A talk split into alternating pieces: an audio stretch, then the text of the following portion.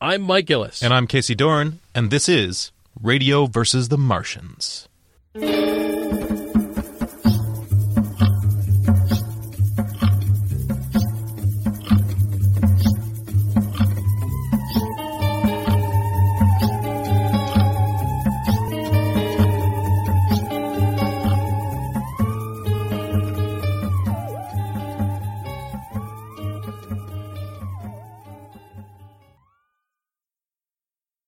So, uh, hello, Patreon people. Hey, Um, thanks for supporting us over and over and over again. Um, we are like I'm over the over the I'm over the hill. No, I'm not over the hill. What am I? I'm over the rainbow. I think we're both over the Yeah, hill. it might be that. Uh, we uh, we don't normally address you. This is not a thing that we normally do, but I'd like to say again, thank you for your support. If you're new to us, uh, welcome. And uh, if you have noticed on our Patreon page, we actually have a bit of an election happening right now. yeah, well, and not the kind that sorely disappoints you and makes you want to drink lots of liquor. Well- One that's to set something up that's fun. Let's not get ahead of ourselves. but we, you, you might be depressed after this one, but I don't think you will be. So, No. um, if you're familiar enough with our format, we've never actually codified this in any kind of public way, but we do two full classic style panel episodes a year. Casey moderates one, and I moderate the other. We alternate. And uh, the next one we're going to be doing next month. Casey's going to be leading a discussion on the Highlander franchise. yeah, And then at the beginning of 2019, it'll be my turn, and I'm leaving the topic of discussion up to you within parameters. so um, if you go to patreon.com slash radio versus the Martians, there are seven options that will be duking it out, I guess Highlander style, to decide who will win the prize. And in this case, the prize is that will be the topic of the next panel episode. So I I was put my input on these, but I don't think I've read all seven of them. Mike, do you have them in front of you? I do. Nice. So the options that are in front of you are Spider Man, Mm-hmm. Friday the 13th, director Joe Dante, Oh yes. Harry Potter, the comic series Preacher, Lord of the Rings, and action director John Woo. So there Oh, are wow. seven different options there. Those are for, those are kind of all over the map. Actually. They're all over, and I wanted to get a good mix of various things so everyone can kind of get their their licks in on this. So uh, the method we're going to be using to vote on this is one that you might not be familiar with. I think they just instituted this in Maine. It's how they vote in, in Australia. It's called instant runoff voting. ranked choice voting. Ranked choice voting. Nice. There's like 10 names for it. But the gist of it is that instead of just, you know, checking uh, the box off on one, we want you to rank all seven of these by order of your preference. And the way this gets tabulated, and that ranking, that's all you have to do. The rest is in our hands. The math is a. We're not requiring an advanced degree here. Just No. check the boxes. But it's simple. If you're curious about how this works, basically what it is is that we take all the ballots and we lump them all into piles based on your first choice. And to win, rather than being someone in like a if there's like a seven way race for anything, uh, those votes can get split up, and you might end up getting a winner who has less than a majority support. and what this does in instant runoff voting is make sure that even if the one who wins is not your first choice, it's going to be multiple people's second or third choice. Sure. So that there's a genuine sense of consensus here. Mm-hmm. So what we do is we we lump them all into piles based on your first choice, and if somebody has more than fifty percent support, they win.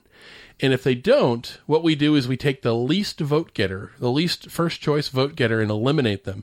We go, okay, we look at all those eliminated ballots, and then we redistribute those based on their second choice. Now does somebody have 50% plus one? And if they don't, we just repeat that until somebody does. Uh, that way you can vote for an underdog and not feel like you're not having your, your say in the overall direction of this, this, uh, this election. And I, there's a lot of choices here with seven different options. I wanted to make sure that it didn't, you know, just come down to making you choose between, you know, just two things. And I think there's some good options here. And I think that it's been actually really kind of exciting to see that most of you have already voted. You've already gotten the email from us, but there's still like half of you that haven't. And, uh, we want to, if I could ideally have one thing, I'd love to have all of you participate in this. Yeah. Well, I mean, the the we want the Patreon to not just be a one way, not just be a one way thing. I mean, obviously, we are so thankful that you give us your hard-earned money so we can keep this show going uh, and, and expand what we're doing. And this is, of course, why we were. We would normally be taking July off. We're recording this in the middle of July, um, but we wanted to get something on the board for Black Ops. Uh, Yeah. and we wanted to make sure you were there. Also, I just uh, at the, from the beginning, I had to mention that uh, I think it was 2005 that uh, the Academy Awards instituted instant runoff voting for the Best Picture, and that's why Crash won. So it might be that da- disastrous. Yeah, It- this might be a total disaster, and will be. Uh, I don't think we have a, a crash esque option on here. Uh, nothing truly our that panel in 2019 is Crash. I don't know what, what what of our options. What which one is the most pandery and the most um the the most obnoxious? I don't know, but I I mean, Lord of the Rings is pretty pandery, but Lord of the Rings is also awesome. yeah. There, there's no version of Crash on here. It's not like one of the options is like Nicholas Sparks novels. I would never do that to you or ourselves.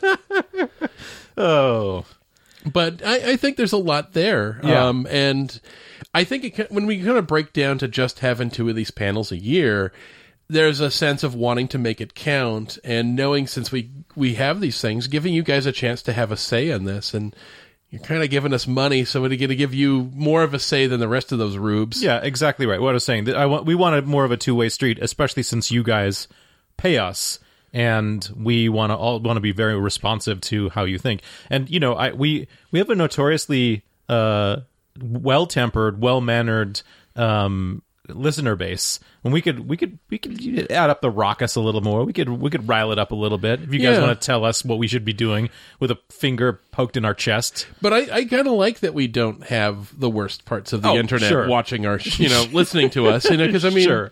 um, I, I can think of other shows that are probably more successful. Maybe this is a metric of success Yeah. that you get awful people, but we've been lucky enough that the people who support us act like grown-ups on the internet. Yeah, and, we, we uh, don't have the uh, the Stormfront contingent of Radio versus the Martians listeners Oh, kicking down our people. virtual doors. Yeah, we don't want those people, and we'll happily kick them away. Yeah, let's just clarify. Everyone, everyone that we've had interaction with as part of Fans Our Show has been awesome, and uh, you know they've if they've criticized us, they've criticized us in possibly the most mature way possible. Well, they come to us as, as constructive criticism. They don't come like threatening to kill our dog. yeah, yeah. We don't even have a dog, but I mean, it isn't like there's there's no death threats that get labeled leveled at us, and seeing what other people who have uh, support bases of fans get, um, I really am grateful for how really fortunate we've been. Yeah, we don't have to block any of you yet. No, I don't. We haven't. It's it's kind of kind of fascinating. So, um, getting into things that are less um, heartening, more disappointing. Oh, there's always room for more disappointment. Oh, just yeah. like Jello. Let's let's make a promise right now. Yeah. Uh, for just this episode, let's not talk about Star Wars, Yes. Any Disney related property, including Marvel, Okay. or how shitty comic books are. okay. Fine. Okay, That's so great.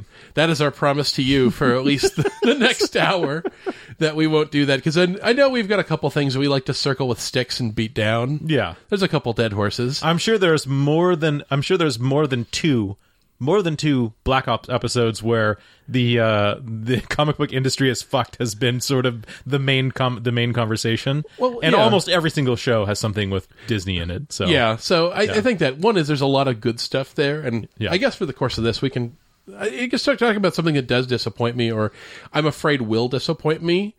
Uh, one of the topics that has been batting around the back of my skull for the past few years is something that was a formative part of me growing up, you know, from a pop culture standpoint, but doesn't seem to be important to a lot of people now. It seems to have gone into the mist of time. Hmm. I'm um, now genuinely curious what you're going to say. Oh, well, there was a fantasy series. This is one of the first series of novels. Like when I was 11 or 12, I read The Hobbit and The Lord of the Rings for the first time. Sure. And that was a huge, huge thing for me. So there is definitely a big chunk of my childhood that was invested into that. And there was probably a good first half of my life where nobody would know what the fuck I was talking about if I referenced Gollum. And we live in a very different world now. Right, right. But uh, during that that era, I I gobbled up a lot of the epic fantasy I could get my hands on, and one of them was a series of books, or rather, two series of books and two prequel standalone novels that came out from an author named David Eddings uh, called The Belgariad and its sequel, The Malloreon. Hmm. I, have you heard of these at I, all? Uh, I think you mentioned them in passing on Fourth of July, uh, but I don't. But I don't. I've never read them before. I think the only sort of copy off I know are the the Brian Jacques ones. I think those are, are Like kind the- of the. Redwall series? Redwall series is kind of knockoffs, but with animals. But no, I've never heard of the. I've I've not read the Brian Jacques ones, but I I do kind of like that they exist. Those are definitely, I guess you could say, in the same subgenre of fantasy, which is that this is something that is aimed at kind of a middle ground between YA fiction and standard epic fantasy. That uh, the Belgariad, for those who don't know, is a five book uh, fantasy novel series about a farm boy named Garion who discovers that he has this hidden prophecy destiny that uh, he is going to come into his own. Uh, he goes on an epic quest for an all powerful item called the Orb of Aldur, and that uh, he teams up with a storyteller who turns out to be his great, great, great, many greats uh, grandfather, who is the ancient sorcerer Belgarath. This all sounds really familiar. Um, and that the woman who raised him is Belgarath's daughter, who's also a sorceress, and that they've been kind of raising and protecting his family, who are the lost heirs of the throne to Riva. And he's going. Okay. He's basically destined to to battle the dark god Torak. Okay. And uh, of course, he goes on a quest to find the Orb of Aldur, which is this all powerful gem. And that uh, he teams up with your assorted band of characters from different cultures, Of course. uh, like a thief, a warrior, all those different guys. And that eventually the good guys fight a war against the bad guys, while Garion, uh, Belgarath, and a thief named Silk go on a secret mission into enemy territory. So there's a, I mean, that's the thing with with David Eddings is that um, he has probably the most cynical sounding origin story for writing fantasy that I've ever heard. Which is Well, he it's it's it's almost like he just admits it bluntly, so you can't get angry at him for it. He said like he had been a um, adult general fiction author. He was in his middle age in the early '80s when he started to write this, and he was at a bookstore and just noticed that the Lord of the Rings was like in, in its 29th printing or whatever. and I guess his actual quote is something like, "Oh, is this old turkey still floating around?" oh wow. You're like, maybe I should get in on that.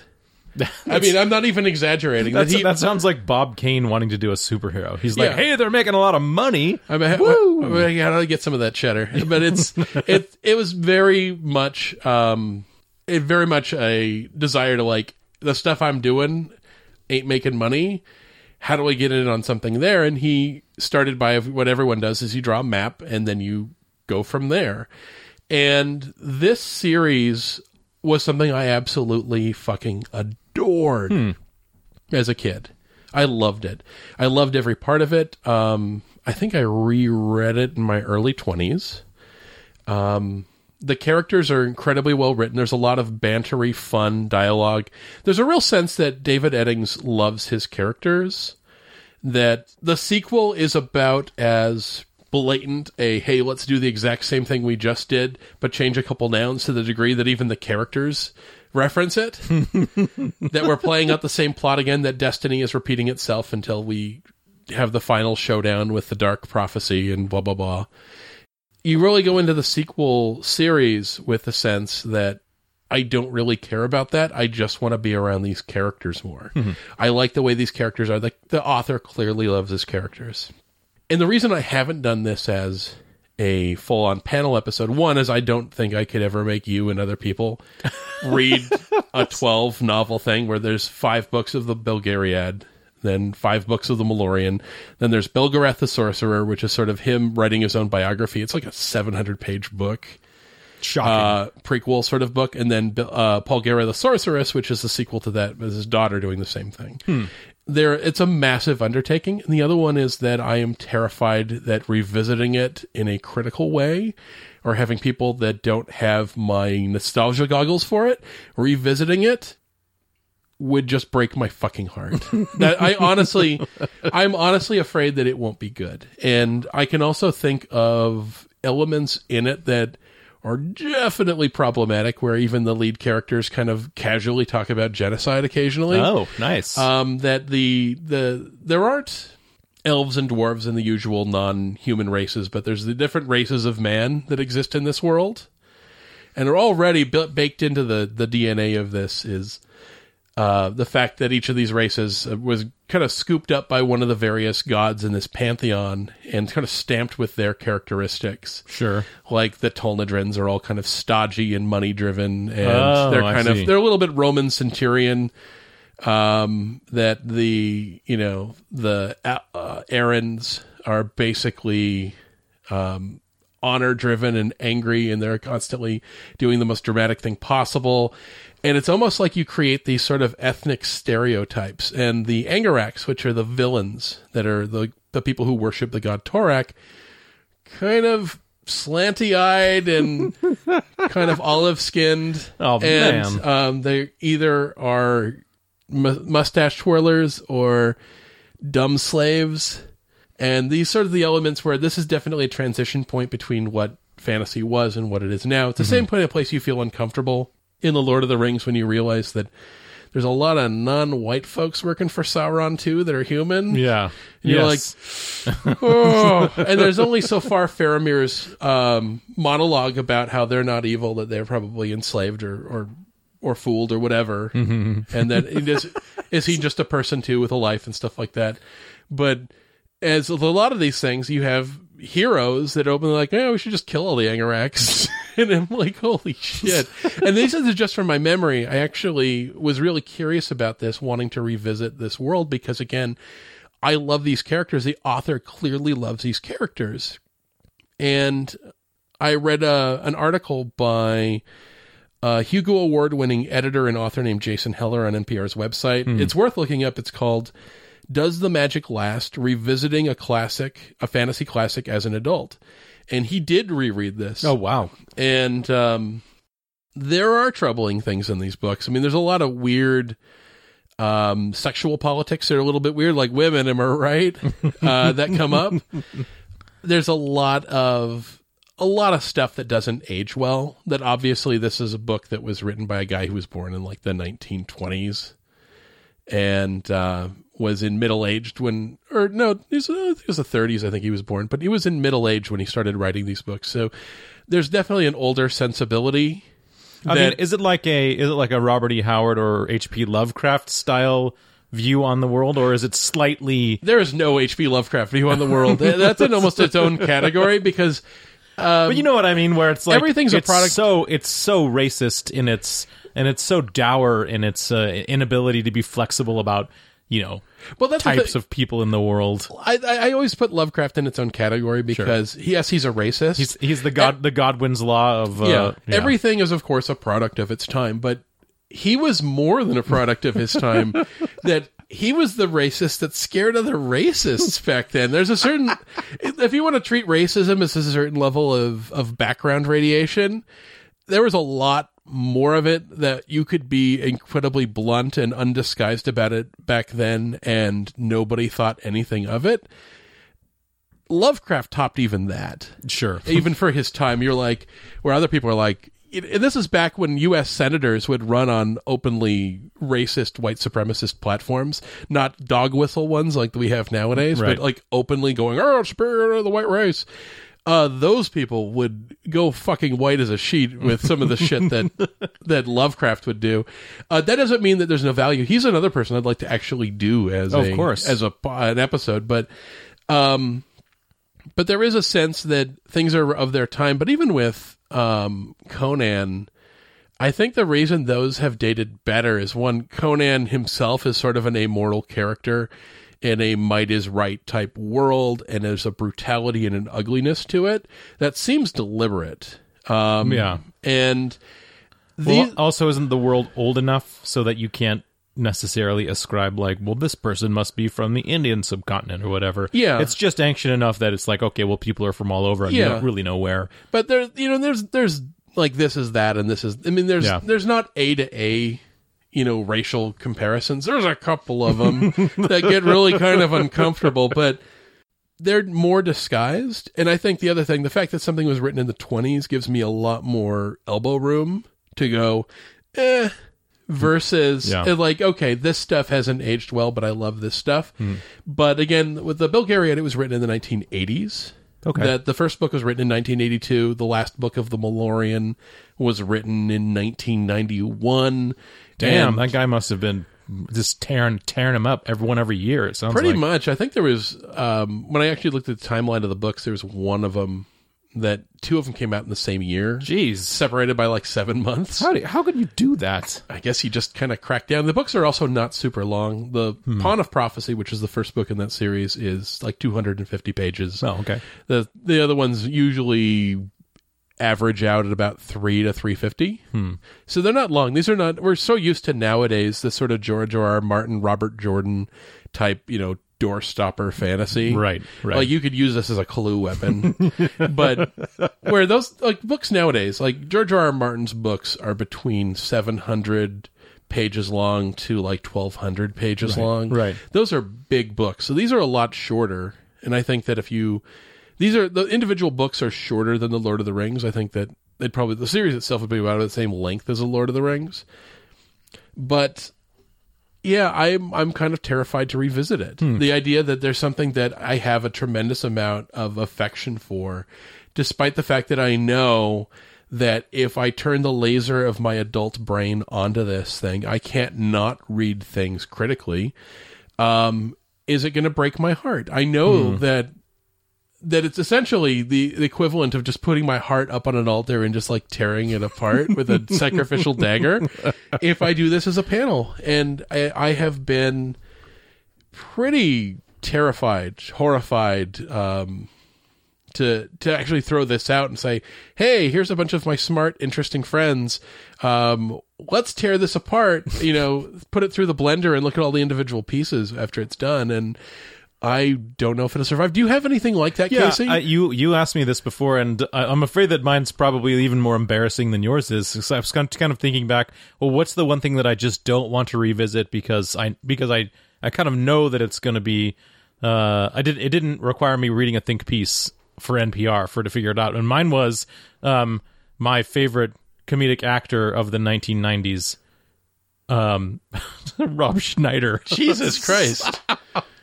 So I, I kind of, I kind of had had a little of a mini mini faint there because I was just like, oh, it's so awful. Think about it. Yeah, I think, uh, you know, I was a like a lot of kids my age. Like I was an SNL kid, and you know, just try to when I was like eleven or twelve years old, stay up till eleven thirty to watch it, and that whole sort of golden golden period of Dana Carvey and Mike Myers and you know Phil Hartman. Phil Hartman, Norm Macdonald, all that. That was you know that was that was just that came of my age, and I can appreciate that people younger and older have their different purple period. And I don't know what about it is. I think maybe Rob Schneider's The Sensitive Naked Man was probably the funniest. It's probably the funniest one for me. I don't know why I liked him so much. And then you know then Surf Ninjas was was one of his first movies where he was like, "Oh, this is a this is a comedic actor in a serious movie or whatever." Isn't and- the bad guy Leslie Nielsen? Yes, Leslie one? Nielsen is the bad guy in Surf Ninjas. That might have actually been what brought me to it because I always love the Naked Gun movies too. Um, and then of course Judge Dredd. He plays the comedic sidekick in Judge Dredd. I'll say you, he does get a pass in Demolition Man. I mean, he's Yeah. still an annoying asshole, but Demolition Man is so strong. But yeah, at that time I was like, I love I love Rob Schneider. I love everything that, that he does. And recently, I guess I kind of did go back. Rob Schneider was one of the comedians to get his own sort of Netflix uh, comedy streaming series, Oh no! semi autobiographical, and I Oh, lasted no. four minutes. yeah, That's how long I lasted. Four minutes. Oh, The uh, don't follow him on Twitter, by the way. I no, I don't think I'm gonna want to. Is is like the, the the the joke that broke it was he's he's coming off the plane in an airport and there is he's surprised because there's an enthusiastic fan that wants him to sign one of his movies. he should be lucky. If Yeah, and the, but the guy has a has a DVD-R. Um, and he's like, "What is this?" And he's like, "Oh, it's a burned copy of your movie." He's like, "This will go for a dollar on eBay." I was like, uh, "Oh, okay, that was your joke. That was your joke." And then there was something about him scratching his balls and using his cell phone or something, and I'm like, "This is done. This is over." So yeah, I am not going to go back and watch Surf Ninjas anytime soon. Um, you, we might, I can definitely say, we're probably going to have Demolition Man sometime in the near future. Oh I would God, imagine. I that may be the greatest of uh, the Stallone comedy sort of movies. Yeah. of movies that are intentionally funny from him. Because I think his funniest movie is probably Cobra, Yeah, oh, of course it is. but it's so self serious that it's it's not intended. Where Demolition Man, I really do think is a modern masterpiece. It's pretty glorious. It, it's it's a it's a great genre mashup with lots of good actors. But yeah, no, Rob Schneider is my is sort of my embarrassing piece. And even if he could have, re- he honestly could have redeemed himself if he'd be like, um, if he'd be like, well, why can't I? I- feel like he was trying to make that series of I'm laughing at myself, but he's not. He's doing it to denigrate uh, people that he doesn't like. He's doing the Adam Sandler thing, right? He's he's uh he's positing all sorts of people that are his gadflies and stereotyping them and putting them down it's a thing instead where of making fun of himself. you play the straight man to the world, where you just roll your eyes at how everyone else is wrong. Yep. Yep. Oh. Yeah, Some people can get away with that, but it certainly helps if you're not, you know, laughing at the kids for their their rap music and their baggy pants and their hula hoops, and because a lot of times it just seems like an old man shaking a rake at the kids next door. it just kind of comes across as sad, I, you know, and oftentimes it bleeds into racism a it's- little it- bit. This is the this is the thing is that I feel like there's a um it's so what is it about comedians that when they get older? So I, I was I was watching the um a couple of the new episodes of Jerry Seinfeld's comedian in cars getting coffee, which I think is is good because sometimes it's refreshing and honest. But Jerry Seinfeld is on uh, he's on he's on a, a different he's cresting another wave. I think even though he's richer than any human being has any right to be. yeah, it's like fifty cars. And, well, I mean, just, that's just like when when the rights, the syndication rights for Seinfeld sells for like a billion dollars or something. You're like, this guy's richer than he has any right to be.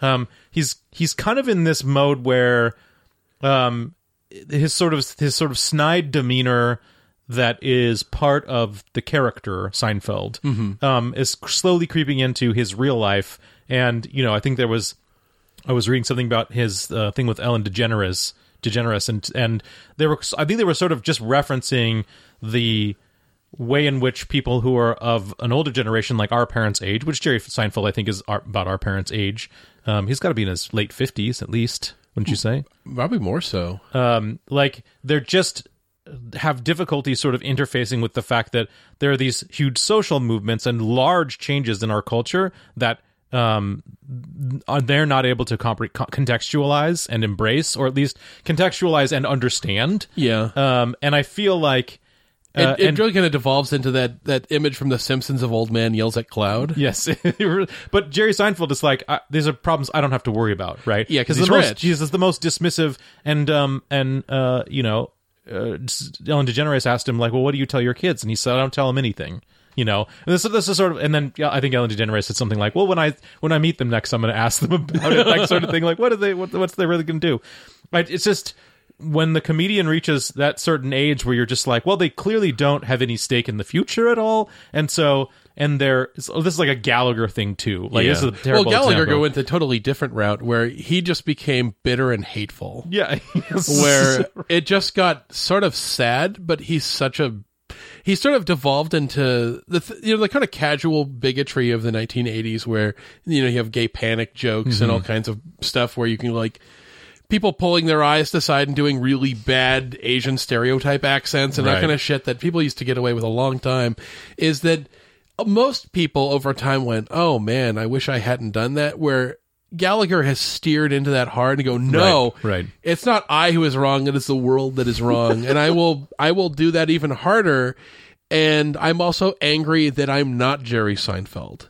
Yeah. and the world owes me all of this stuff. That Like has a- that had its own particular poison, right? Is that he's he's mostly sour grapes over that he didn't uh, he didn't make a shit ton of money, even though he was a household name at a certain point in time. Yeah. but I, but I think this the larger sort of thing is about like, well, it's about how do you if you're a co- comedian or a comedic actor and you're you know you're really past your prime, and let's say you've done you've had the sitcom or whatever, which I think is having the sitcom. I think is the pinnacle that you can have as a comedian is your own sitcom, and you're past that point. You could do something like you could be like Ray Romano, for Yeah. example, who I think is a incredibly good comedian, like a very very funny comedian who had a show that went that was extremely successful. Like so, I'm sure he made all the money. Him and his family won't have to worry for four, four generations. It's not a problem.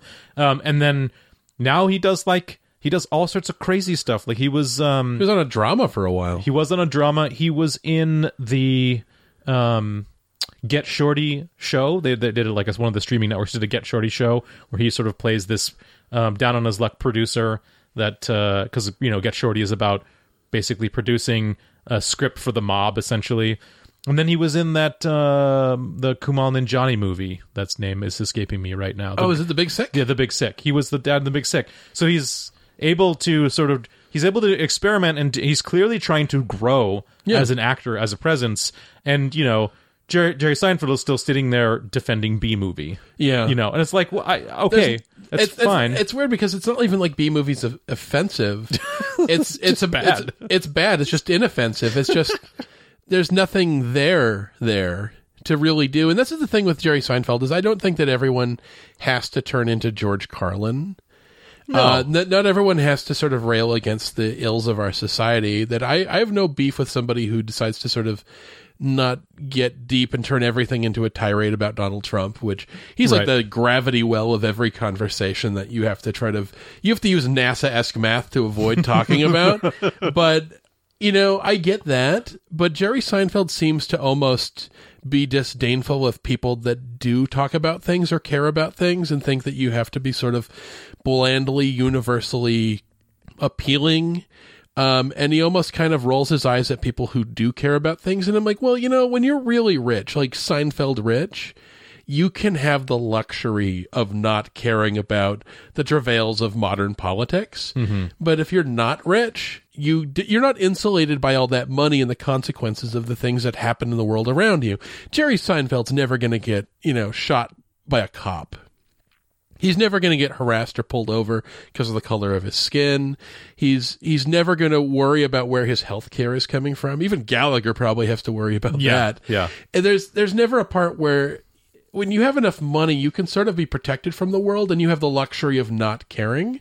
And that's the thing is that like Ellen DeGeneres is another person who no matter how rich she gets, she's probably going to face some level of criticism. Hmm. It's easier to be Ellen DeGeneres rich and gay than it is to be poor and gay. yeah, But and, and that reminds me too, because I don't know if you saw or have read about Hannah Gadsby, who is a. a do you, have you heard about Hannah I've, Gadsby? I've heard about it. Yeah.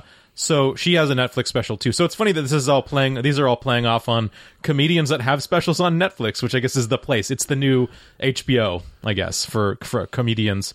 So I mean, Jerry Seinfeld makes the claim of like he he says, well, the comedians don't tell jokes anymore. They just use their stand up routines as a way to do this sort of autobiographical thing, and that's not as good as being a great joke crafter. That's his his his sort of There's hypothesis no reason he can't do both. and and the and really the um repudia- repudiation of this is um so Hannah Gadsby is a uh, a lesbian uh co- comedian from Tasmania which is also which is like the the Bible Belt essentially in Australia um who has a who's very extremely understated like as a her delivery is very very understated. She's very very good at, at you know at pay, at payoffs and jokes.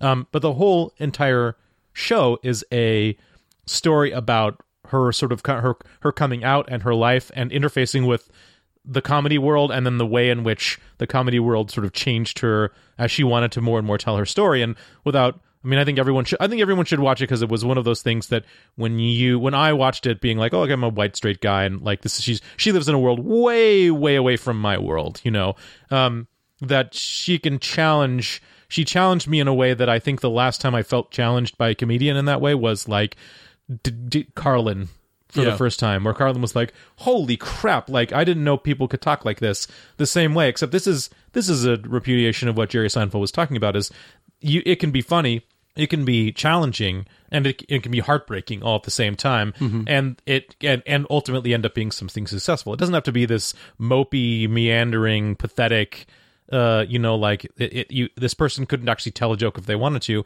No, she deftly sort of weaves all those things together, and that is that's the future of comedy, right? The future of comedy is those people who are the you know the the, the anarchists who are able to say what they want, and they they have a medium that they just have very few consequences. Well, I don't think comedy has been a, a sort of setup and punchline sort of world for a while. That I think that starting in the probably the '90s, moving forward, we've gotten a lot more autobiographical. We've gotten a lot more personal, Sure. than it has been before. then there's there's no real way to get personal than talking about your life and things that bother you and things that anger you, things that scare you, things that frustrate you. I mean, these are all, you know, grist for the mill for a comedian. And I think that Jerry kind of wants to live in an older world. And he has the luxury of continuing to live in that sort of world, which is why occasionally he butts heads with somebody Yeah. on comedians in cars drinking coffee, where somebody who does have that view, and you can see him get visibly uncomfortable when somebody like brings up Bill Cosby. I, the funniest thing said about Bill Cosby was out of the mouth of Norm Macdonald, and it still made Jerry Seinfeld laugh, which was that uh, Norm Macdonald said, "You know, I was talking to Patton Oswalt the other day about this Cosby thing, and what Patton said to me was, you know, the worst thing about all of this." Is a hypocrisy, and I disagreed. And Jerry's like, "What? You disagreed about that?" He says, "Yeah." Norm Macdonald's like, "I think the worst part was the raping." and but I mean that's what it is. Is that you, you? I think that laughter can be a wonderful way of of processing horrible things. Yeah. Because I mean, unless you just want to cry all the time, and there's there's plenty of things to cry about, but I think sometimes a bit of gallows humor where like this is just so fucking awful. How do we even process this awful thing? And there's enough awful things in the world that I think humor is a great way, a great coping mechanism Yeah. for dealing with this sort of stuff. I think the the question is not to go down the the sort of Gallagher and um, Rob Schneider path of la- laughing at the people that are getting stomped on, laughing at the people that are the victims of this horrible thing, and saying, "Look how funny it is." It's it, you know, it's like you know, ants in a magnifying glass. I mean, Sure, nobody wants sure, sure. that. But if you're you're laughing at the monsters and you're you're saying this is just pointing out the absurdity of it and laughing and you just you feel you feel better but there's also a sense of my god can you believe this um, I think there's something incredibly valuable about comedy, and I think the fact that comedy is becoming more personal, and you're getting more diverse voices in comedy. I'm sorry that if you're a black comedian, the black experience is going to be part of that comedy special Yeah. hmm because there's no way if you're talking about the things that bother and scare and frustrate you in your life it's gonna fucking be there it's the same thing if you're an lgbt comedian that's going to come up that's some part of your life and it's like saying oh i'm sorry comedian i kind of need you to not talk about your wife and kids I, I think isn't the uh, Gadsby talks about this. I never heard it. I never heard anyone articulate it in this way. That, um, you know, I'd, I'd I'd heard that the idea about telling a joke is a, a surprise, right? Is is leading someone to an idea and then taking a left turn, right? And the left turn is what was the funny part. You didn't expect it, but hers was about um, creating tension and then letting giving you the laugh to release it. You create a situation people don't know how to take it, and then the punchline says, "Oh, it's that I now I get it. Now I get what you were trying to do." it's kind of like a horror movie in a certain Yes, way absolutely. where where it's all about leading you towards a moment of emotional release Mm-hmm. that you you have, again you mentioned the tension you build yourself up towards it and then you're ah and and I think laughter and and horror kind of go hand in hand in this regard because you need those bits of emotional comedy to go into horror otherwise you just get desensitized Right. and I think that Or, those or it becomes just an Andy Kaufman thing where the whole Where- thing is creating tension and you have no where- idea how to handle the, it. Where the someone is telling a joke and you're just you're a prop in someone Yeah. else's joke, Yeah. and they're they're doing it for their own benefit. That's how Kaufman operated. Right, but right. I think th- this is the bit that I don't know if Jerry is really big on, which is that where you need the comedy to break up the horror, you probably need some of the horror to break up the comedy. Yeah, that's that true. you need to get serious a little bit in places. And then and this was always one of the things that i think there was a bill hicks routine where he just goes on and on and on about it's serious and then he occasionally stops and he goes there are dick jokes coming by the way. Um, i think you do kind of need that that mix up and i Yeah. think that there's enough horrible things in the world that you're gonna talk about them. Um, you know, Bill Cosby is going to go to fucking prison because of a thing Hannibal Buress said about him in a routine yeah, yeah. that's what really got the ball rolling. That it wasn't like this is a big fucking secret. I don't know. It, it, my- do would you? I mean, I'm sure you've been to some stand up, some comedy shows in your life, haven't you? Yeah. Um, other than the one of friend friend of the show, Jeremy Whitman, which I've been to a few of his. Uh, I generally think that people who are receptive to going to a stand up stand up comedy show, especially even just watching it on Netflix, I think there are people who are, with a few, with some exception, who are wanting to have some sort of a challenge Yeah. who are there they're they're not they're not just there to sort of have tension relieved because you could sit back on your couch and watch your, you know, the Rockford Files for the seventh time again if you wanted to. There's no shame in that. Yeah. I fucking love Um, Rockford. but, but you're you know you're not with that you're going to be you'll feel relaxed and comfortable, but you won't be challenged. And the thing about a going into a room with a comedian is I think there's the idea that any there's no sacred cows that once you step into the, their domain you ha- are releasing yourself into this place where you are going to allow yourself to sort of absorb this. Now, there's a gambit involved, and the gambit is is with, especially with up and coming comedians is that you could totally bomb, and it can feel super embarrassing for them, like to have to sit in the room and listen to them tell jokes that just the room is not having. But the or the flip side when they're successful is is that they play the room like an instrument and and so, and they they are able to make that laughter happen spontaneously not spontaneously but happen deliberately In a weird sort of way, I this is another weird. but you're bu- but I'm saying you're buying into that essentially Yeah. you're, you're there's a covenant that you have when you walk into a comedy club and you know you're going to be there it's it's weird. This is a weird connection to sort of make, but in a lot of ways, stand up comedy is a bit like professional wrestling, where there is a, a planned it's series. always like professional wrestling to you Everything's professional. But I mean, if if if Randy Savage and and uh, uh, Ricky Steamboat are going to be wrestling, uh, they have an ending. They have a couple middle spots, but a lot of the other stuff is playing off the crowd, playing off the audience reaction, playing that instrument that is given to them. Where it's a little bit like jazz, where you don't really know where it's going to go, and you kind of have to let those moments happen to punctuate the bits that you do have planned. So, I mean, all it really takes is one drunk asshole to to throw it off there, and then suddenly the comedian has to deal with a heckler, doesn't do do with that, Right. or deal with a crowd reaction that isn't maybe what they expected, and they have to have a, a couple different directions and go in like a choose your own adventure book. Where am I going to go there, and how do I pull it back into what I was doing?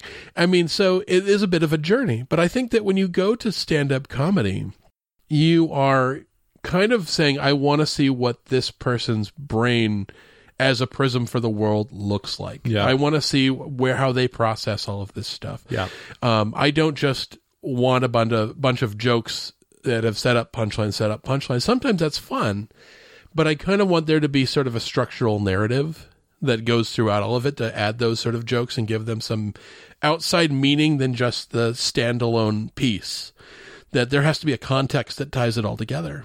And this actually kind of ties into something like we put the word out to um, our different Patreon folks and wanted to know what they wanted us to talk about oh yeah oh I totally forgot about this there's there's actually one and we kind of touched on some element of this Hmm. uh, so far, but um, we have uh, Tim Batson and Zuri Russell are kind of asking similar questions. Okay. so I'm going to ask both of their questions. all right and we can have one conversation as an answer for the, the rest of it. So, consolidation of effort I like it well, I think they're touching on a similar theme. okay So Tim Tim Batson asks, "It would be a great conversation to listen in on if uh, you discussed the role and responsibility of science fiction that science fiction has to explore current socio-political moral problems we face through a lens where objectively where objectivity can be achieved without the trappings we routinely find ourselves bound by." And Zuri Russell asks, do superhero and science fiction stories have innate responsibility hmm. to also be morality tales or warnings against discrimination, groupthink, totalitarianism, and fascism? It can't be devoid of any political or social commentary, right? Or hmm. can it? So I think they're touching on a lot of similar things there. I I don't know what you would think, but my first response would be, well, the best kind of science fiction and fantasy, more science fiction, of course, the best kinds are the ones that do are trying to weave together some kind of social narrative to make a point. I, it's not required. For example, uh, I'm thinking, uh, I love the movie Event Horizon, which is a horror movie in space. Um, which I don't think you can actually draw a moral other than don't go to the evil parts of space. No one really does anything wrong in that movie to necessitate meeting their end by running into the the boundaries of hell. But I mean, But Sam it's- Neill's character is kind of obsessed. That obsession Yeah. can lead to tragedy. That if you put if you put your desire for for you know either it's knowledge of forbidden whatever, Right, right, right. and you can I I guess I, it's. I'll say that there's don't sacrifice your humanity on the. Okay, that, I, there's a lot of things. I, I think mean, don't you have to have at least some sort of thematic element to make a good, st- a, a decent story? I think you do. and it doesn't. It doesn't necessarily have to be a super relevant social or moral sort of pl- uh, platitude. Um, but it, it, but you do have to have some some overarching motivation for the characters to be there. if you, know? have a story that has good guys and bad guys, how can you not have some message in there? yeah, In Star Wars, I mean, aren't we in effect saying that governments like the Empire are bad? yeah, yeah, And then this is what those bad and robot do. slavery is good. Robot slavery is good. That's why we put restraining bolts on them. It's fucking awful. And we put pain sensors in their feet so that little garbage can droid in Jabba's palace can have his feet burned. Fucking cruelty. They just they made them just so they could feel pain. That's awful. And I mean that thing Who is designed that? I don't know. Mangala? who it feels like it. Why why does it why does C3PO and his entire class of droids they are designed and programmed to be afraid of anything, but they're built so they can't run.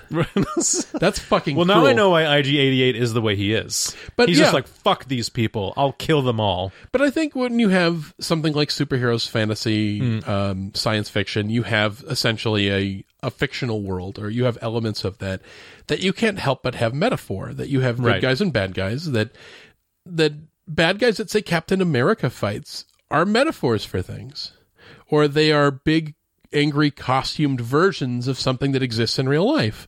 Like the Sons of the Serpent, which is essentially a snake themed anti immigrant group that fought the Avengers way back in the 1960s. Interesting. Um, there's a bunch of these groups. I mean, Captain America largely fights um, Nazi groups. He fights white supremacy groups. He fights all kinds of, of angry militia groups that are really just exaggerated versions of groups that happen in real life. And occasionally Fox and Friends gets upset because they realize that they're saying stuff that they say. And I'm like, well, maybe the Oh. problem is that you sound like them, not that they sound like you. Yeah, I, I, I think maybe the the pit we could pivot this discussion about responsibility. yeah. Um, and and I don't know. I mean, we, you and I are just observers. We are not uh, successful creators of our own of our own works of fiction. I think that the idea is you are going to you're always going to serve some kind of some some sort of pa- power or some sort of moral tradition, some sort of intellectual or moral tradition when you make a good story. Mm-hmm. So uh, you're going to serve something. So the question is, is what? How uh, if you're going to if you're going to do that, what are you going to serve?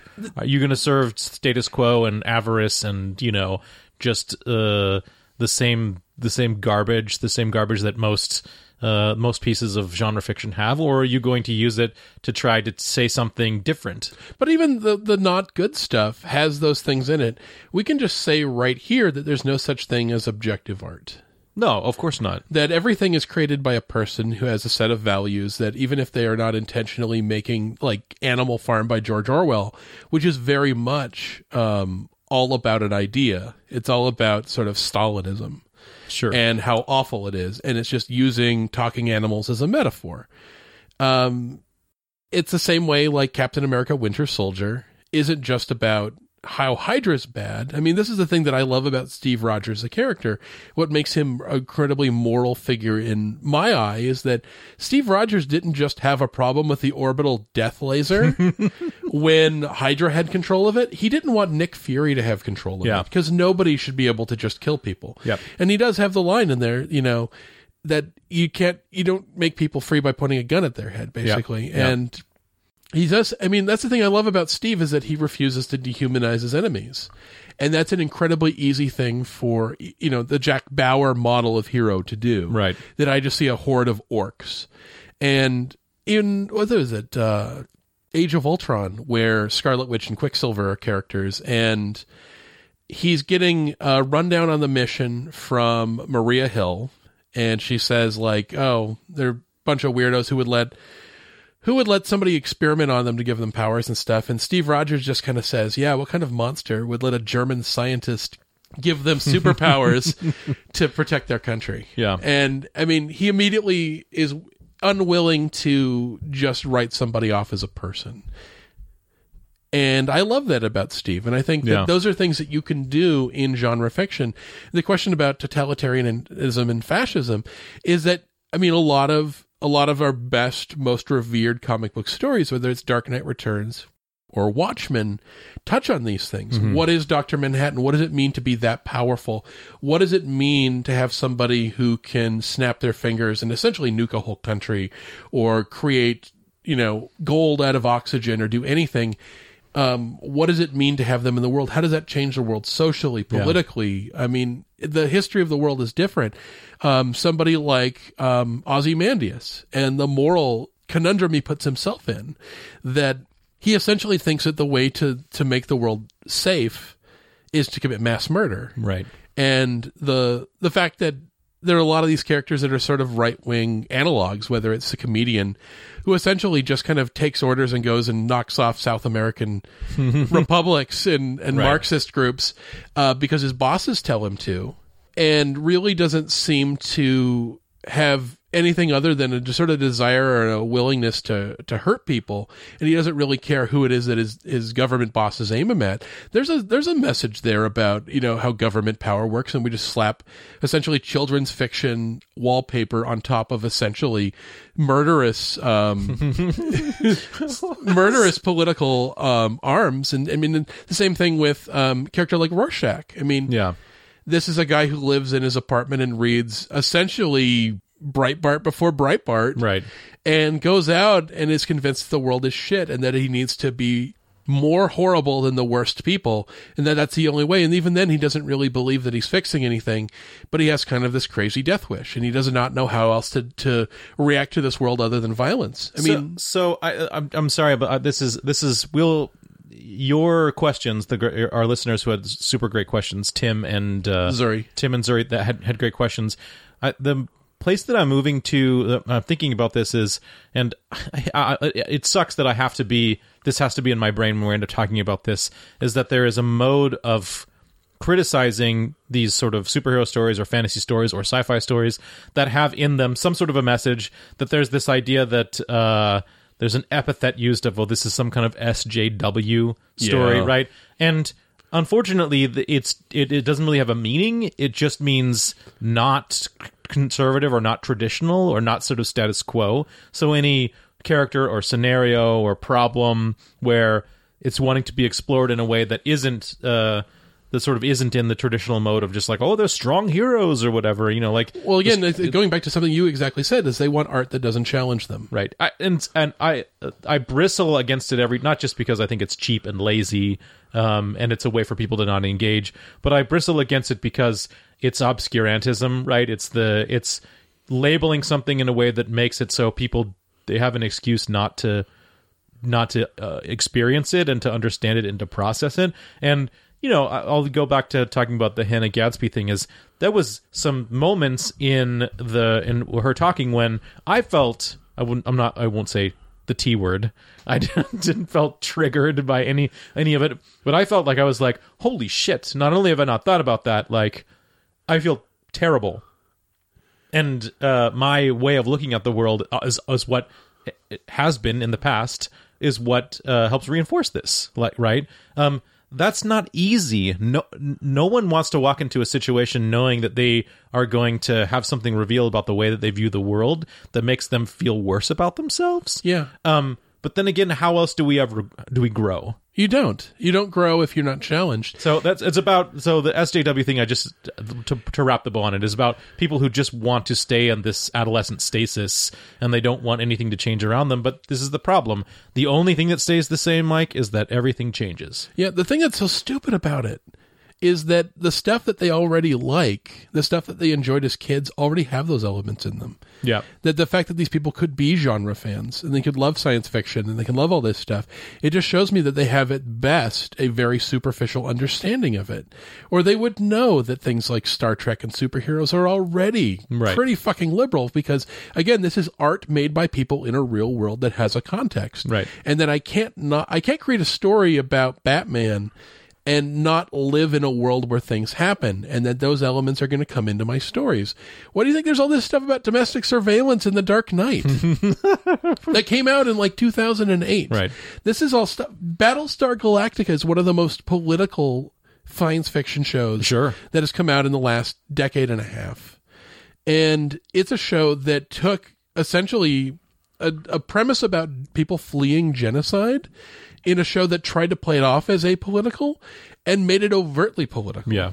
Yeah. It was essentially us kind of grappling with the issues of the Bush administration era and talking about things like war, talking about what is it Right. that we having, do. having the good guys essentially become suicide bombing terrorists. Yeah. Yeah.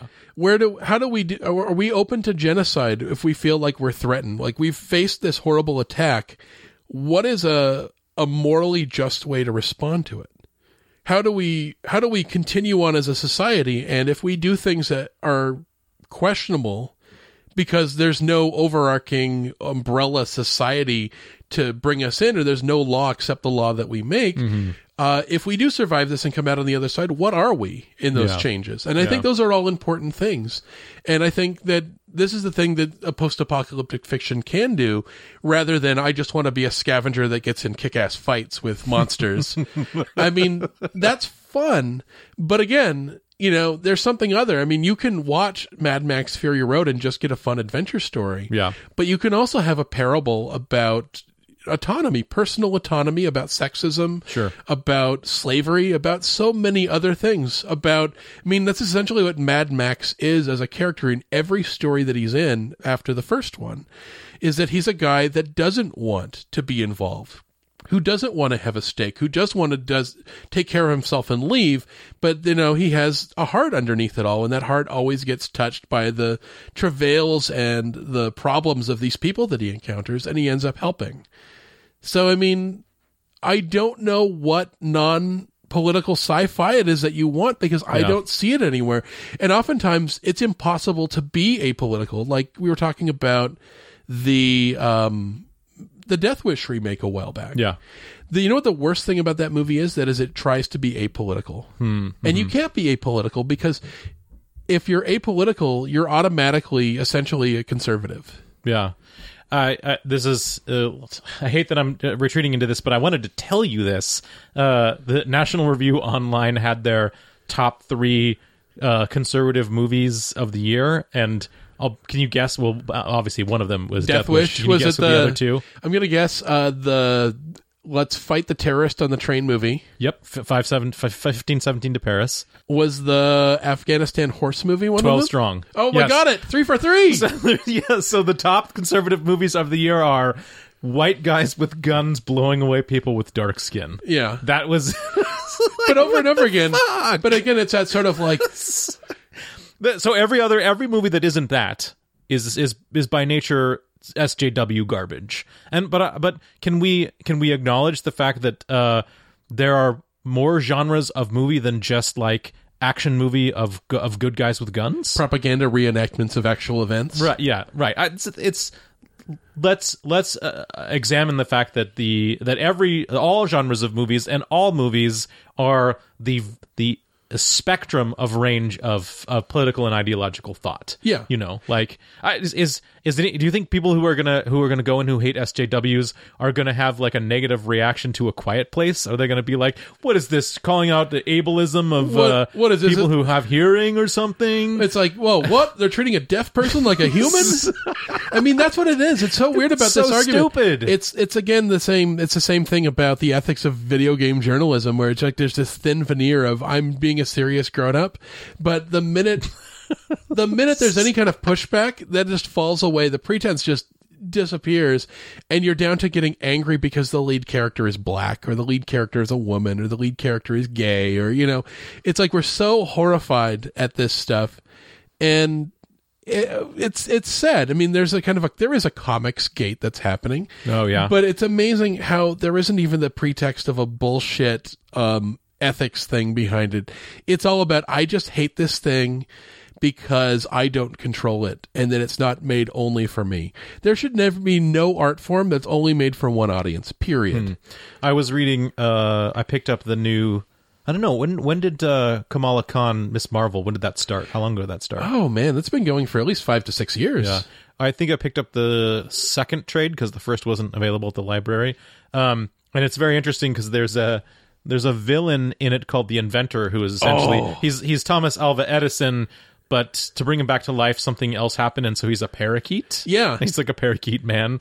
Um, and his this is it's the writers of of the sh- the the writers of the comic book clearly know that you know there is the sort of the general audience for people who who read comic books which- which is guys our age and older um, and then this comic book is definitely gearing itself for kids who are teenagers because the the through line for this is um, the inventor is kidnapping kids and basically using them the way that the robots in the Matrix use them. He's using them for, as batteries. It's kind of Dr. Robotnik.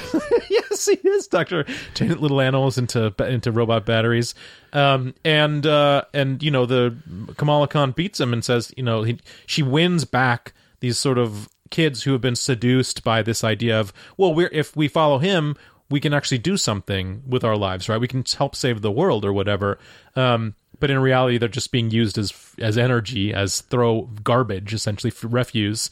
Um, and her thing and her Kamala Khan's is, um, no, the future is ours. So let us figure out what we're going to do with our futures. Don't you tell us that we don't have one or that that our future must be what you say it is. And I was like, I can see that there are lots of people who might have a problem with this.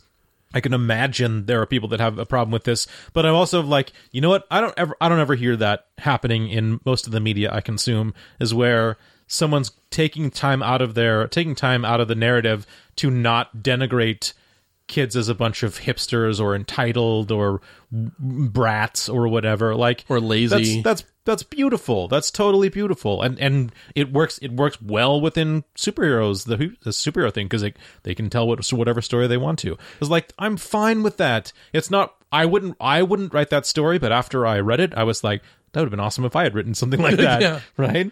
This is this is great. I I just think that the possibilities are endless, and we sh- don't need to be afraid that there might be a message that you don't expect or that might make you feel uncomfortable because that's what art does. Yeah. And if art's not doing that, it's not really art. I mean, it's just a but I don't know what it why you want non-challenging stuff. The, why do you want things The weird thing is that the stuff that they seem to want the most is the stuff that was kind of predominantly made during the worst era of comic books. The hmm. 92 to 96 era of just which also maps to about the time that I liked Rob Schneider. Yeah. incidentally. It was a wor- It was a dark time, but I mean, I don't know why you wouldn't want to be challenged by things. Don't don't you want to be surprised? Don't you want to feel something when you take in art? Don't you want to be?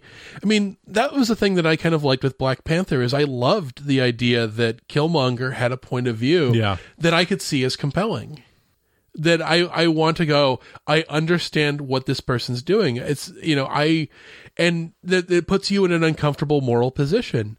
Is the villain right about something in a story? I mean, that's, that was always the Magneto thing.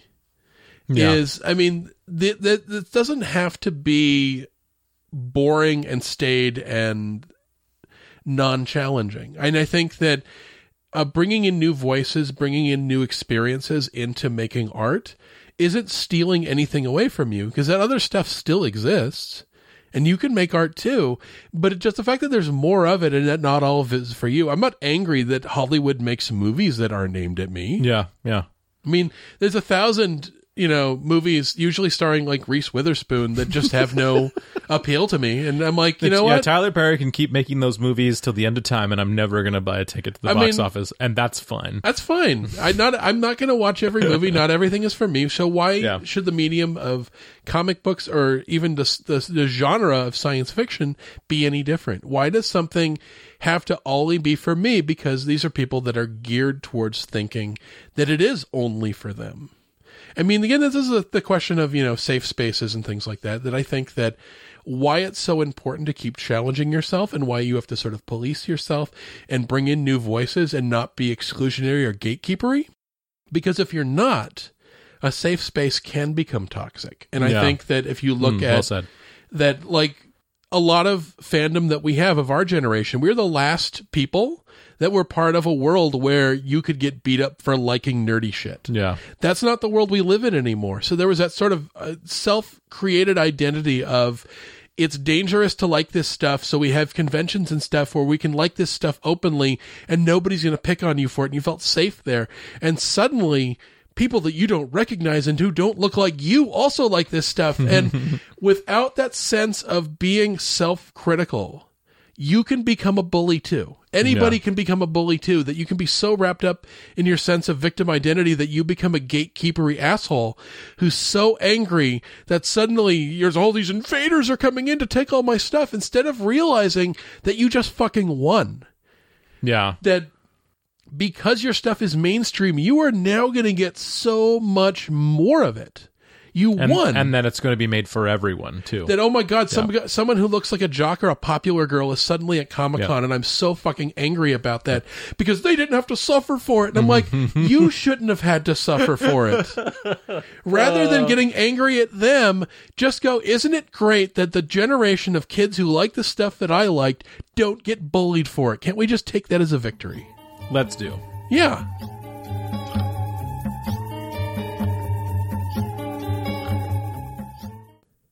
I was thinking a bit about. We had talked in the past a couple times about good theater experiences. Like I really enjoyed going to John Wick for the first You mean time. seeing Rent? I've, I've actually never seen Rent. Theater experiences? Not that kind of theater. Oh, okay. Like movie theater experiences. Uh-huh. And uh, the A Quiet Place was a really Yeah. positive theater experience Yeah. for me, and it was something very much unlike most of the ones that I have. Where I think that most of the time when you're in a theater, you tend to forget that other people are there. Ideally, that's what you want. That's why they have that warning at the front telling people not to ruin the movie. It's why they throw people out of the Alamo Draft House. Yeah. Which I mean, they're doing God's work. I mean, that- there's there's no greater. I mean, forget Sully Sullenberger. The real hero are the people at Alamo Draft House that throw out the guy who's on his phone. Fucking monster. They should like beat him down, where it's like a good old fashioned like Robert De Niro, Joe Pesci beatdown.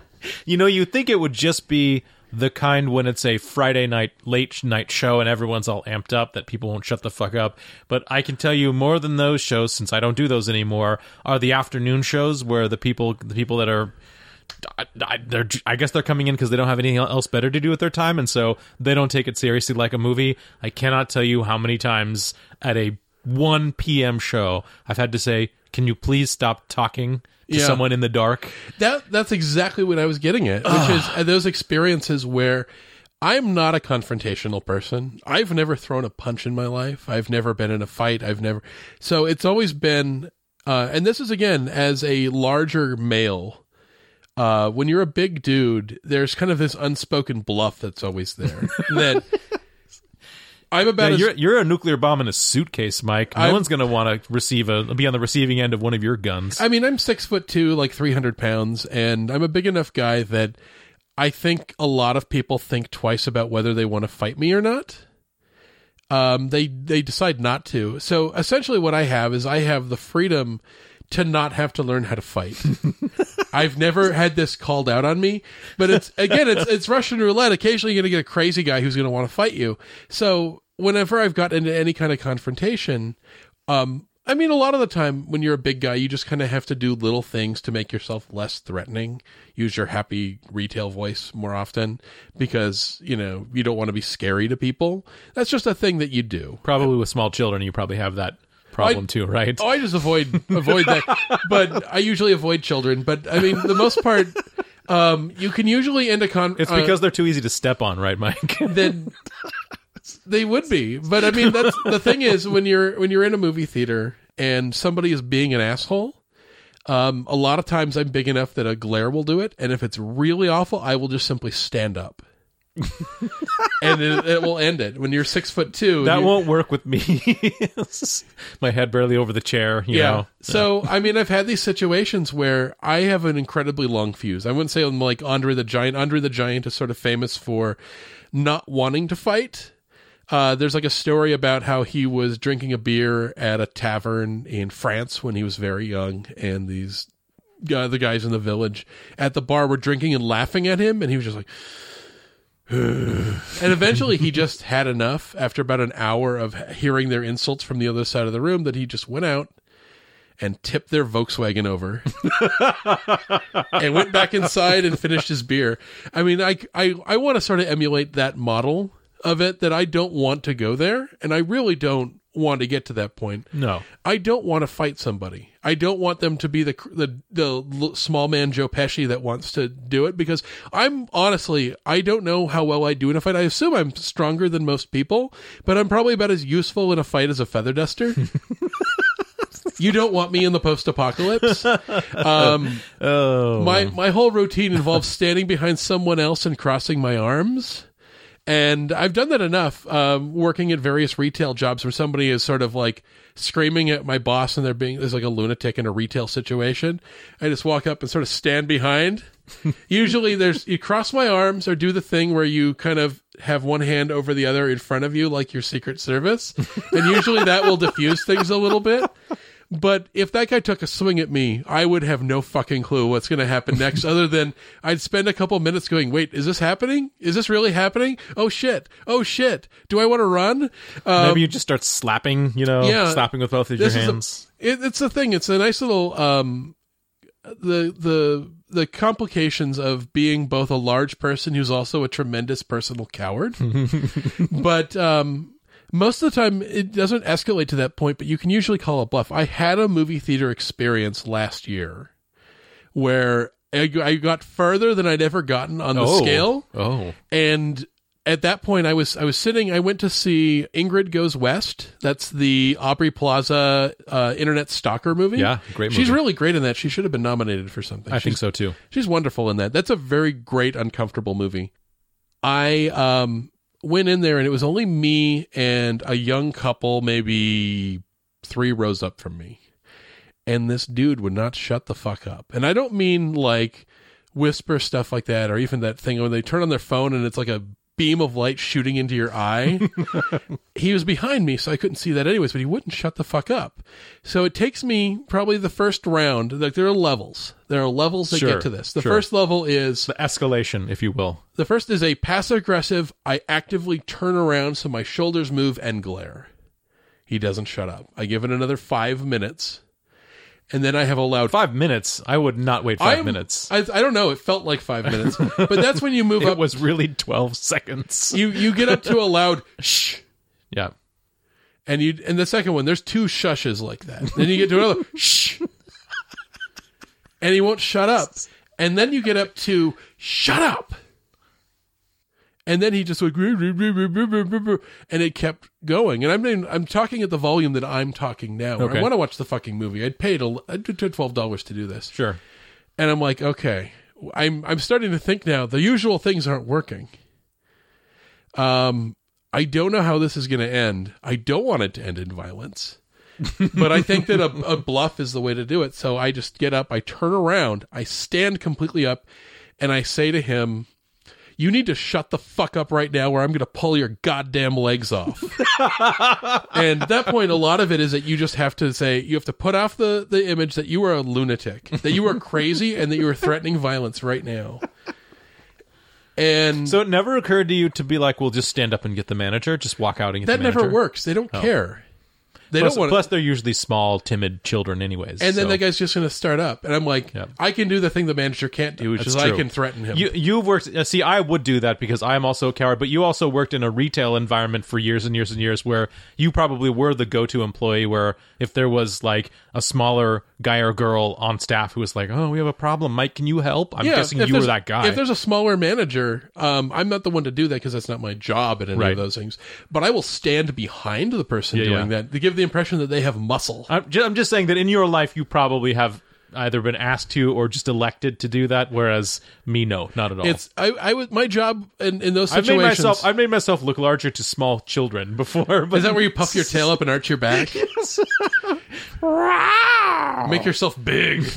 um, the uh, the thing that I would always do is essentially be what um, Sven Ole Thorsen was to Richard Dawson in The Running Man. Oh yeah, I'm there to just kind of be scary. and incomprehensible. yeah, just, "Mm."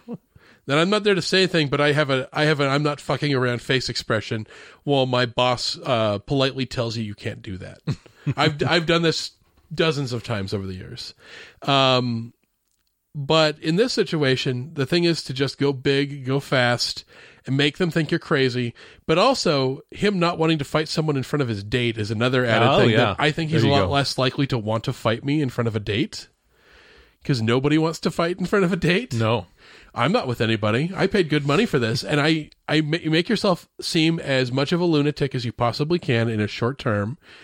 And he was like, "Whoa, man, knock it off, knock it off." And he's trying to save face, but the, minute, the, the trick to do it, and if you're a big dude, is the minute they start to talk, talk over them with short, fast sentences, and if they start to say, he goes, "Shut the fuck up," and you just do that over and over again.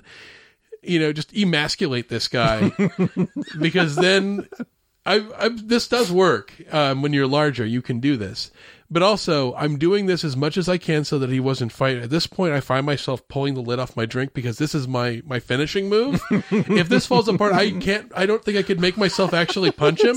You're but I will throw a cold drink in his face. I will throw a cold drink in his face. Which is as close as I can get to that, because then he, at the very least, not want to fight, and he'll have to leave and go to the bathroom. Yep. Because that shit is sticky. There's a cherry coke in there, but it's it's that kind of stuff where it didn't come to that, and he was dead quiet for the rest of that fucking movie, Yeah. and I just got into turned around, sat down, and it usually takes me a good ten minutes to get myself down from that. Yeah, I was gonna say you probably your adrenaline was probably way up. Because again, this is I, I want to restate. I'm a coward, and that I I have to. You know, this is like you know, this is like if I want to defeat fear, I must become fear. All those years of watching Nolan Batman, they Yeah. really served you well. I did feel like Batman in that moment. where the thing is, I forget that I forget frequently that I'm a big guy. It's kind of like when somebody has like a, a mastiff that wants to sit in your lap. Yeah, and I I often forget too because uh, our listeners don't know, but like when I'm hanging out with Mike, either in Valverde or elsewhere, we're usually sitting down somewhere and talking, and so very seldom. Sometimes you know you get up and then Mike gets up and you realize it takes about twelve more seconds for him to straighten up than you do, and you're like, oh, I forgot. Yeah, Like, I'm- you're you're Frankenstein. Yeah. yeah. I am afraid of fire. if you did have like a like a, a bit of uh, a bu- like a bush or something, like a branch, and set it on fire and waved it at me, I would back off, covering my face. Well, I, I think uh, I think I've only used the "Go Tell the Manager" once, Mm-hmm. and it was this one and only time I saw Johnny Mnemonic in the theater, which was in 1995. Then they were committing a war crime. Yeah, they really were That was- Interrupting Johnny Mnemonic. I was there with my older brother, who he was also he's also at the time I don't know if he does anymore. He liked uh, William Gibson. He was a big cyberpunk cyberpunk fan, um, and it was the sort of thing where I'm fairly certain the it was probably like a young they were old to me right? But i think there were two guys and i think they were probably young early 20s so they were either drunk and high or both but probably just drunk. And they were just they weren't watching the movie. They were just talking to themselves and laughing. And they got shushes from other people first. So it wasn't me who initiated it. I didn't do it. And then um i i think i think i went up and i told them. And then eventually the manager who was like i said at that time he was probably just a young 20 something kid too tapped them on the shoulder and they left. Yeah. so it's not like a fight ended up happening. They just got realized they got caught. This is why i thought maybe they were high a little bit. In retrospect maybe they were high because when mm-hmm. you get caught when you're high you're just like oh shit i gotta get out of here. I don't want to get caught. But I mean, most of the time with a manager situation, it's like the end of Back to the Future. It's hey you. it's like it's gonna end that way because again, I'm I'm I'm able to yell at this guy in a way that the manager can't because when the manager's at work and has bosses that can fire him for that and you're always in a delicate situation in a retail or customer service position where you don't want to make people upset and there the movie theater industry is probably very hand to mouth sure that they don't sure. want to scare anyone away. So there's the it's kind of like, you know, fireworks are illegal in Kent, Washington where I live. Mm-hmm. You can't have private fireworks. There's a phone number to report those, but it's essentially a placebo. Right. that you essentially they know they're not going to stop everyone from setting off fireworks, but they're going to but the law they stop about 85%. But there's always some jagoff that's going to be doing this at 3 in the morning who's still setting off Roman candles or whatever. And if you call that number it won't do shit. So you're like, do I really want to start a situation that's going to end like the purge? I really don't. So I'm still in the movie theater sort of position where I have to decide do I really want to do this? And it's a very different movie theater for 4th of July Noisemaker because there is a much greater chance that the person on the 4th of July has been drinking. Yeah, That's true. They're all pumped up on America and that's The that's, most dangerous drug of all. that's a fight that I generally don't want to pick. Um, but again, I don't want to pick the fight at all. A lot of it is it's just a bluff. This really is the same thing when my my cat Zira sees like a crow outside the window and freaks out, and her, she puffs up her back. That's essentially what I did to that guy in Ingrid Goes West. Oh, That- were you able to? Were you able to actually focus on the rest of the movie, were you, or were you thinking about it too much the whole time? Um, I thought about it for about ten minutes, and then I came down and forgot about it. Okay, that's good. And that's the thing is, it takes me some while to sort of come down. This is I'm again, I am. I am not a badass, but um, and this entire scenario from beginning to end of from the first turnaround to I'm going to pull your fucking legs off is probably about twenty minutes. I think, Mike. I think you you should join a super hyper aggressive masculine uh, karate dojo. You talk about Cobra Kai, Yeah, I, yeah, I think I think we should find we should find the Western Washington equivalent of Cobra Kai. Strike first, strike last, no mercy. Strike hard, no mercy. Yeah. we yeah we should we, and we should make you that badass. I don't want to be that badass. it seems like that's the sort of that's the sort of road that ends with me wearing like a pair of like American flag parachute pants. I don't want to be that guy. I mean, I'm, I'm tr- uh. there. The thing is, in these situations, I am incredibly uncomfortable. Yeah, well, it, what, then what you need is the train, the mental training. It's a, The mental training. I am essentially George McFly in Biff Tannen's body. I think we also you have to realize that uh, of the myriad things that movies lie to us about, one is the training montage, is because uh, it's just never never really as satisfying as the training montage, right? Because then you just get you get to ignore all the bits when you're just like, oh, I'm sore, I'm tired, I don't want to do this at all, or I'm failing at doing this over and over again, so I'm going to stop. I don't I don't actually don't know if Casey Doran has ever had a training montage something in his life that where I'd be like, oh, I'm successful at the end, except for maybe learning how to roll joints. I think you I could probably make a really great training montage of Casey learning how Is to roll there a joints. song by Survivor playing underneath it? Frank Stallone, something written by Frank Stallone. Oh my god! Yeah. you got to get pumped. You're the best around. That song reminds me. Uh, I don't know if I've given you this this internet rabbit hole. Um, have I told you about the classic Tetris World Championship? Did I tell you about this when we were at SRGE, No, the Seattle Retro Gaming Expo? For all of our, I can only imagine how hardcore the best of the best at Tetris are. So the um, this is my recommendation for anyone who's eating on their lunch break and they have like you know ten or twenty minutes to watch something just idly while they're eating their you know eating their meal or whatever. Um, so every year it didn't used to be it was in LA first, but then now every year it's in the Portland Retro Gaming Expo, which I believe is probably the most popular gaming convention that's not E3 uh, that's not E3 or PAX. It's essentially the, it's the third most popular gaming convention. Of the things that they do, one of them is they call the Classic Tetris World Championship, and by Classic Tetris, they basically mean they only play the officially licensed Nintendo Tetris for the NES on original hardware with the controllers and whatnot, um, because of course there are like hundreds of variations on Tetris, and the mechanics of which are all totally different. But the classic Tetris um, championship is is a mirror of the NES World Championship that was in the North America, I think in like 1991 or 1992. Oh, with the gold cartridge. Yes. Uh, so they had a bunch of different games you'd played, and one of them was was Tetris. Um, and the reason why they do it now is not just straight for the nostalgia factor. The classic Tetris is like the most unforgiving Tetris. So in other versions of Tetris, you can slide pieces off, and there's a there's a, a way in which you control pieces uh, in other that are a little more forgiving about you making mistakes. Um, there is no forgiveness whatsoever, and also in newer versions of Tetris, the pieces aren't truly random. Like after a certain threshold of not getting a you know a four line piece, it'll throw you a line piece. In classic Tetris, it's totally random. So you can have a you know a, a piece drought of like 50 pieces without a line piece, which can completely destroy complete, completely destroy your game if you're relying on it. Oh yeah. Um, so it's this, you know, it's a video game championship of which there are lots, lots like it, where they have brackets and people coming in, and the champion of it is a guy by the name of Jonas Neubauer, who, um, is I think he works at like a brewery in L.A. and he's just he's just the type of guy who you probably knew in your calculus class.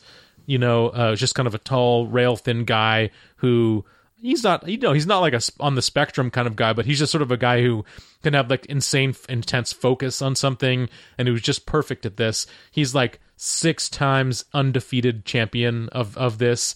And uh the thing that is absolutely and totally crazy about the game is is you ha- everyone almost everyone in the world who's played a video game has played tetris uh especially that period when it was on game boy and everyone had it.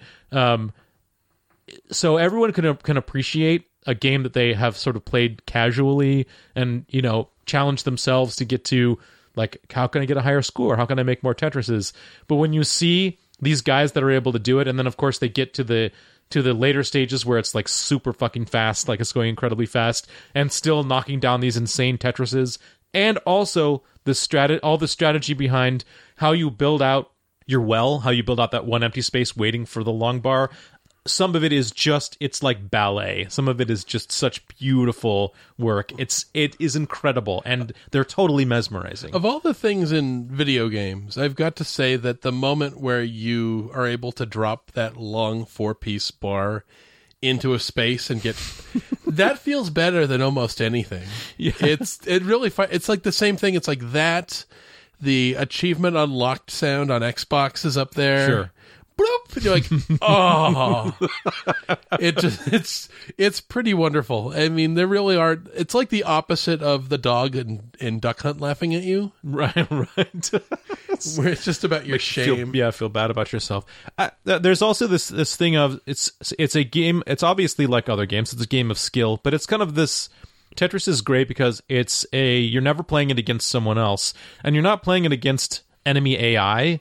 The thing that's confounding you isn't the fact that okay, well this spaceship came from a different place and was at a different angle than you anticipated and so your awesome high score run was like nuked by the fact that there was a little bit of random randomness that came at the no it's entirely of the fact uh, uh, of your ability to in a split second know what what the what you need on the board what piece do you have now and what piece is coming next and making that calculus um honing your skills to be able to do that quicker and quicker and quicker and to be able to make um, compromises that will you can undo a mistake later and make a Tetris.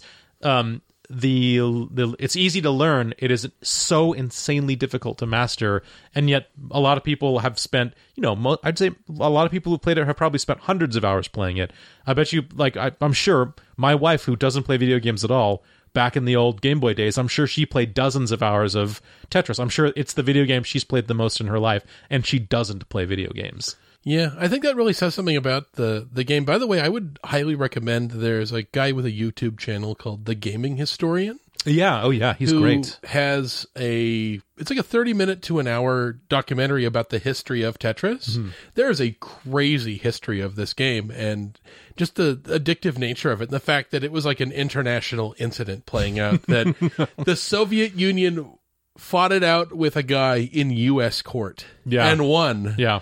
um, over the rights to Tetris. There's this crazy story with him making a deal because it was created by this Soviet computer programmer on a government computer, so they owned it, Mm-hmm. Yeah. and it it is a crazy story, and it is Well, and well all the worth- people who tried to license it simultaneously, and you know, Oh, man. yeah, it's pretty amazing. and people that were selling the license before the thing with the Soviet Union was even finalized, and the Soviet Union found out about it, and it is it is a bonkers story. Yeah. um, and it's well worth looking up because why were this many people fighting over what is essentially the simplest video game in the world? Because there's something about it that is incredible. It's the sim- it's essentially how many variations can you have of blocks that are made out of four different squares?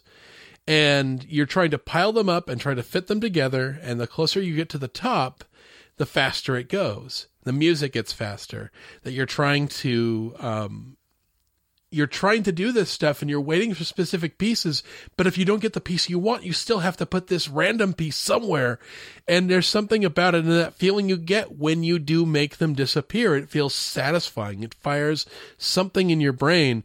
And the fact that something this simple created this huge controversy where there's two separate companies fighting over who will make it for the NES. And it really is a, a fascinating story. Well, what I love about that too is that, yeah, of course, the the the sort of legal battle and the rights the ownership battle was made because this has happened with god knows how many video games and and movies and whatnot for people that are claiming that uh, something was ripped off. In video games it's not that big of a deal considering video games ripping off other video games has basically been what video games have been since the very beginning. Uh, something like Tetris was impossible because you, you uh, uh, back in the golden age of personal computers, um, one programmer guy could be like, "Oh, this Tetris thing that I like that uh, I you know that you could buy at the the you know your Sears for fifty bucks or whatever. I can program that, and you spend a week and they do it and they release it online. You know, like it's just Tetris. Everyone knows the game. It's not it's not difficult game to program. Um, but it, how many you, thousands how many thousands of times have has a has a person or a group of people reproduced the game of Tetris without without having the rights to do so. And you can do it with a completely unsophisticated set of technology you and hardware. on your, your graphing calculator. yeah, that you it doesn't take a lot to make the game. It's not yeah. like there's a, like if you wanted to make Skyrim again, you would have to do so much to match what it is. But you can have the laziest graphics in the world and still create a completely yeah. compelling Tetris game yeah. that's just as addictive as the most advanced creation of Tetris. That's true. That's true. That you can't do that with almost any game. So I want to I want to take this. I wanted to, I don't think I've ever talked about this with you, Mike. Um, I was thinking about the idea of the sort of the copyright fight. I'm reading um, a book about the early days of Nintendo um, and how Donkey Kong being their first big hit. Oh, in, you're talking about the battle with Universal? Yeah, the battle with Universal, where they said that it was infringing on King Kong. yeah, so Universal they were going to port it to ColecoVision, um, and uh, Universal stepped in and said, "You're going to have to pay us royalties because Donkey Kong is too much like King Kong." But of course, uh, they had won a suit against RKO that tried to sue them by claiming that it was public domain and King Kong was public domain. So it had already been decided it, it in already, court that they didn't own yeah. King Kong in the first place, so, so, they had no standing. Huge victory for Nintendo, enormous, yeah. and that was the reason why Nintendo was able to succeed is that they didn't get like they didn't get sued out of existence early on in 1982 or whatever. I, so I was thinking about this. This is one of those examples of. This is one of those examples of. I don't know if you and I have ever touched about this, even on the recordings before. Is um, copyright as a mm-hmm. thing. And surely we've had conversations about like, well, characters in public domain, like like it would probably be better, let's say, if Superman were in public domain instead of instead of just being owned now by Warner or whatever, by yeah. a multinational company. Um, I wanted to get your take on piracy as a thing. So there's a different there's a different thing of saying, well, I I want to write Babylon 5 erotic fiction in my spare time and put it up on the internet and whatever. And mm-hmm. so long as I'm not charging for it, I don't think that J. Michael Straczynski's dogs are going to do anything about it. Um, I'm really interested in to hear. I, I, was listening to Billy Corgan talk from, about from Smashing Pumpkins. Yes, lead singer from Smashing. Also, Pumpkins. the current owner of the National Wrestling Alliance. Oh, that's right. He does love wrestling, doesn't he? Yeah, yeah he owns the NWA. Not that NWA, the one that used to employ Ric Flair.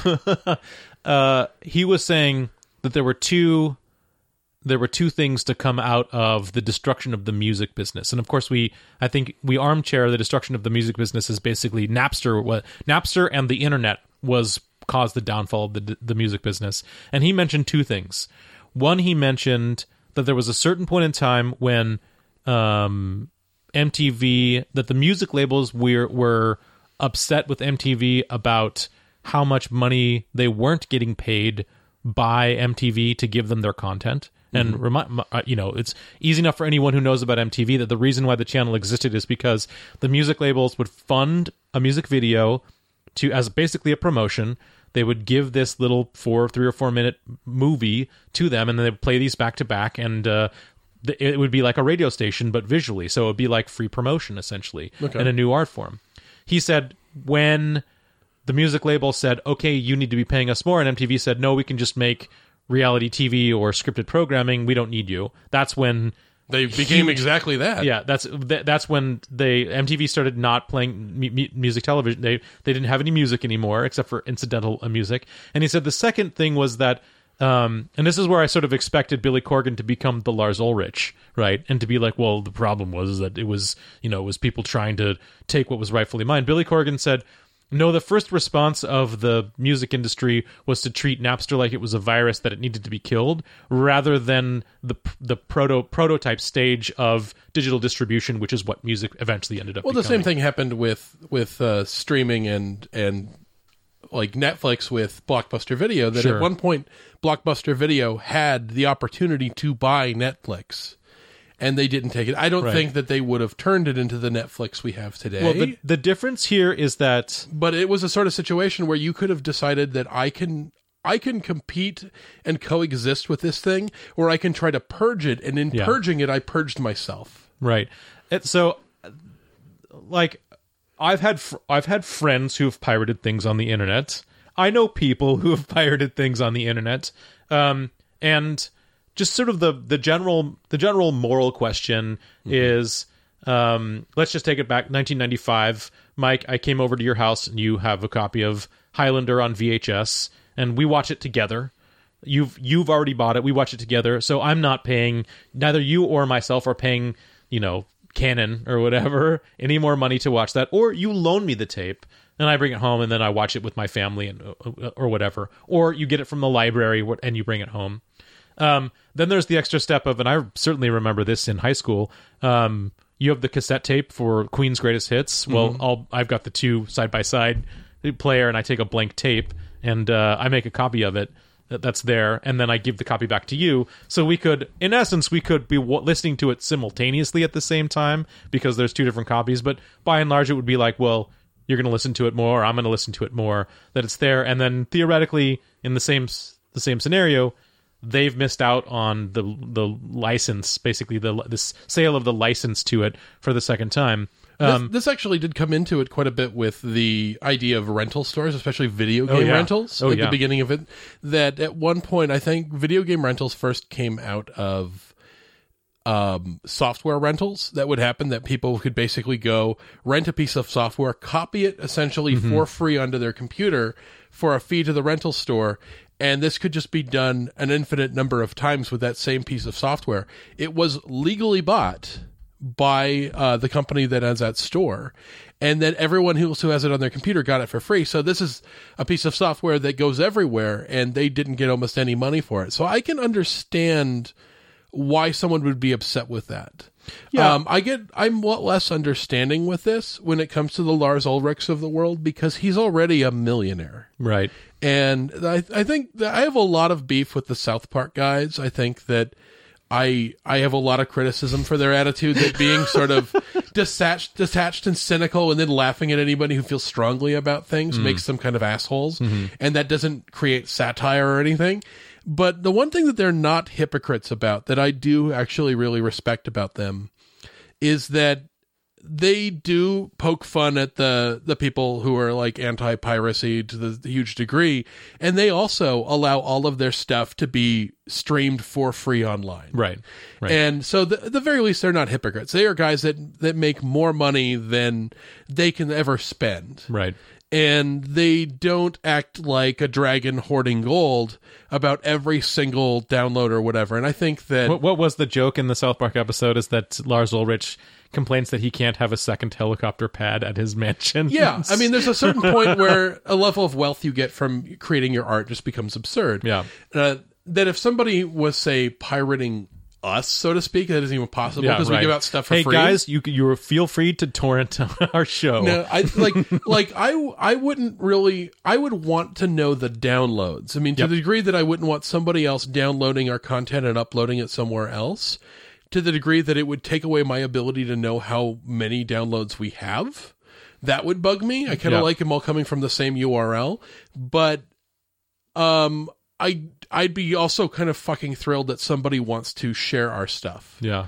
There's that's a part where it's a trade off. I think the fact that we don't make enough money to survive off of just this show.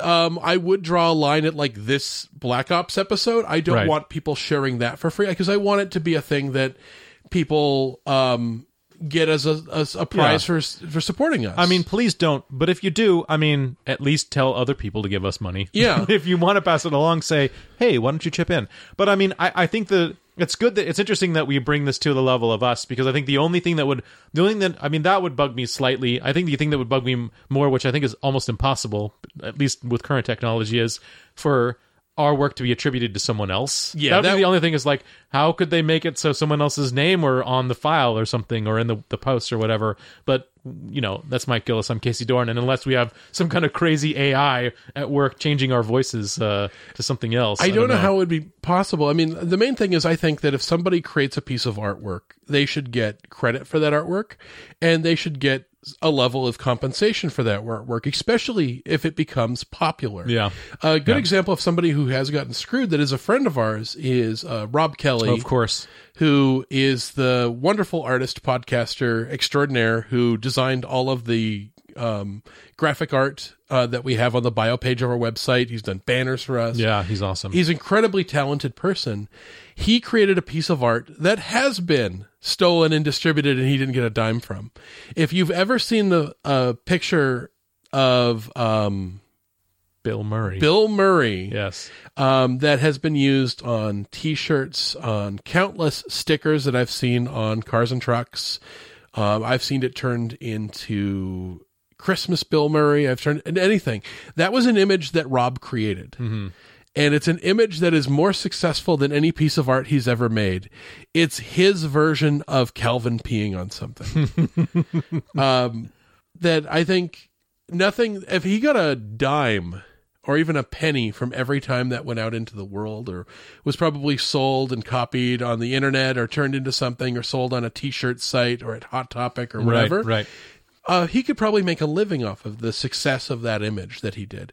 The reason he didn't copyright that image is he felt uncomfortable copywriting somebody's face. he had a personal moral objection to making money off of another person's image yeah. and uh, and I don't I don't know. I've never talked to him about this. I don't know if maybe part of it was a fear of being sued. Was the fear of B- Bill Murray's lawyers being like, "Well, you can't do this without our permission if you don't have he likeness rights." And he didn't try to sell it. He just made it a piece of artwork that was on his website, Right. which is again perfectly legal.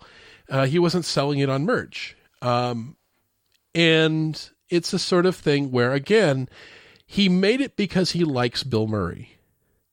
And the last thing you want to do is to get into a fight with Bill Murray. And that's that's the thing too, is that again, the people who are pirating your stuff are also generally people who like your stuff. So you Yeah. get into a complicated relationship with these people. And I think that um, the stories that I've heard, which I think are pretty great, is that if you find that there's a community of people that are forwarding or scanning your stuff and sort of throwing it out into the world, it's great that people love your stuff. But sometimes all you should probably do is rather than try to bring down the fire from the heavens on them, that you should interact with them and say, Hey, I'm so and so. I created this artwork. If you like this stuff, here's where you can buy it from Yeah. me. And I, I really love that you guys are spreading the word about stuff that I created.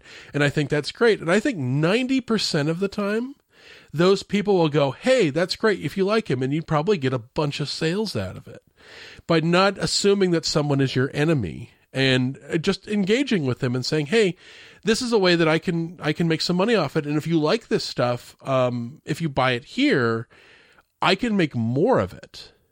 And Yeah. that's even better for Yeah. everybody because you do enjoy my stuff so much. I mean, I I think we've circled around this, but I I should play the the opposite advocate here and say, well, you know, we have been conditioned to a degree where things online are free, and people who listen to this podcast, the, the normal version of this podcast, um, you know, we don't. There's no, there are no barriers to listening to Radio versus the Martians. There are just none, and it would be. S- silly it would be very silly of us to sort of put it behind a paywall because then I think our our viewership would just drop off precipitously, and then people, new people who would want to hear us, would have that barrier, that bar that would be too high, and it would just it would be dumb to do it.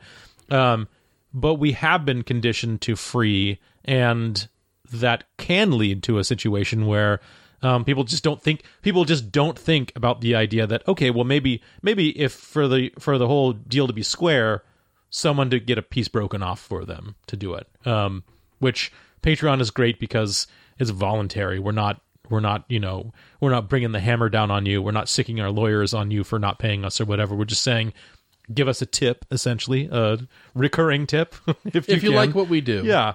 Um, I, but I, I, I, there is a danger. There is a danger to the idea of like, well, p- people not, people not paying what they want to. I have so much less sympathy where it's sort of like, well, this, this rights holder has the, uh, you know, has the rights to this, and you can, you can only get it from them.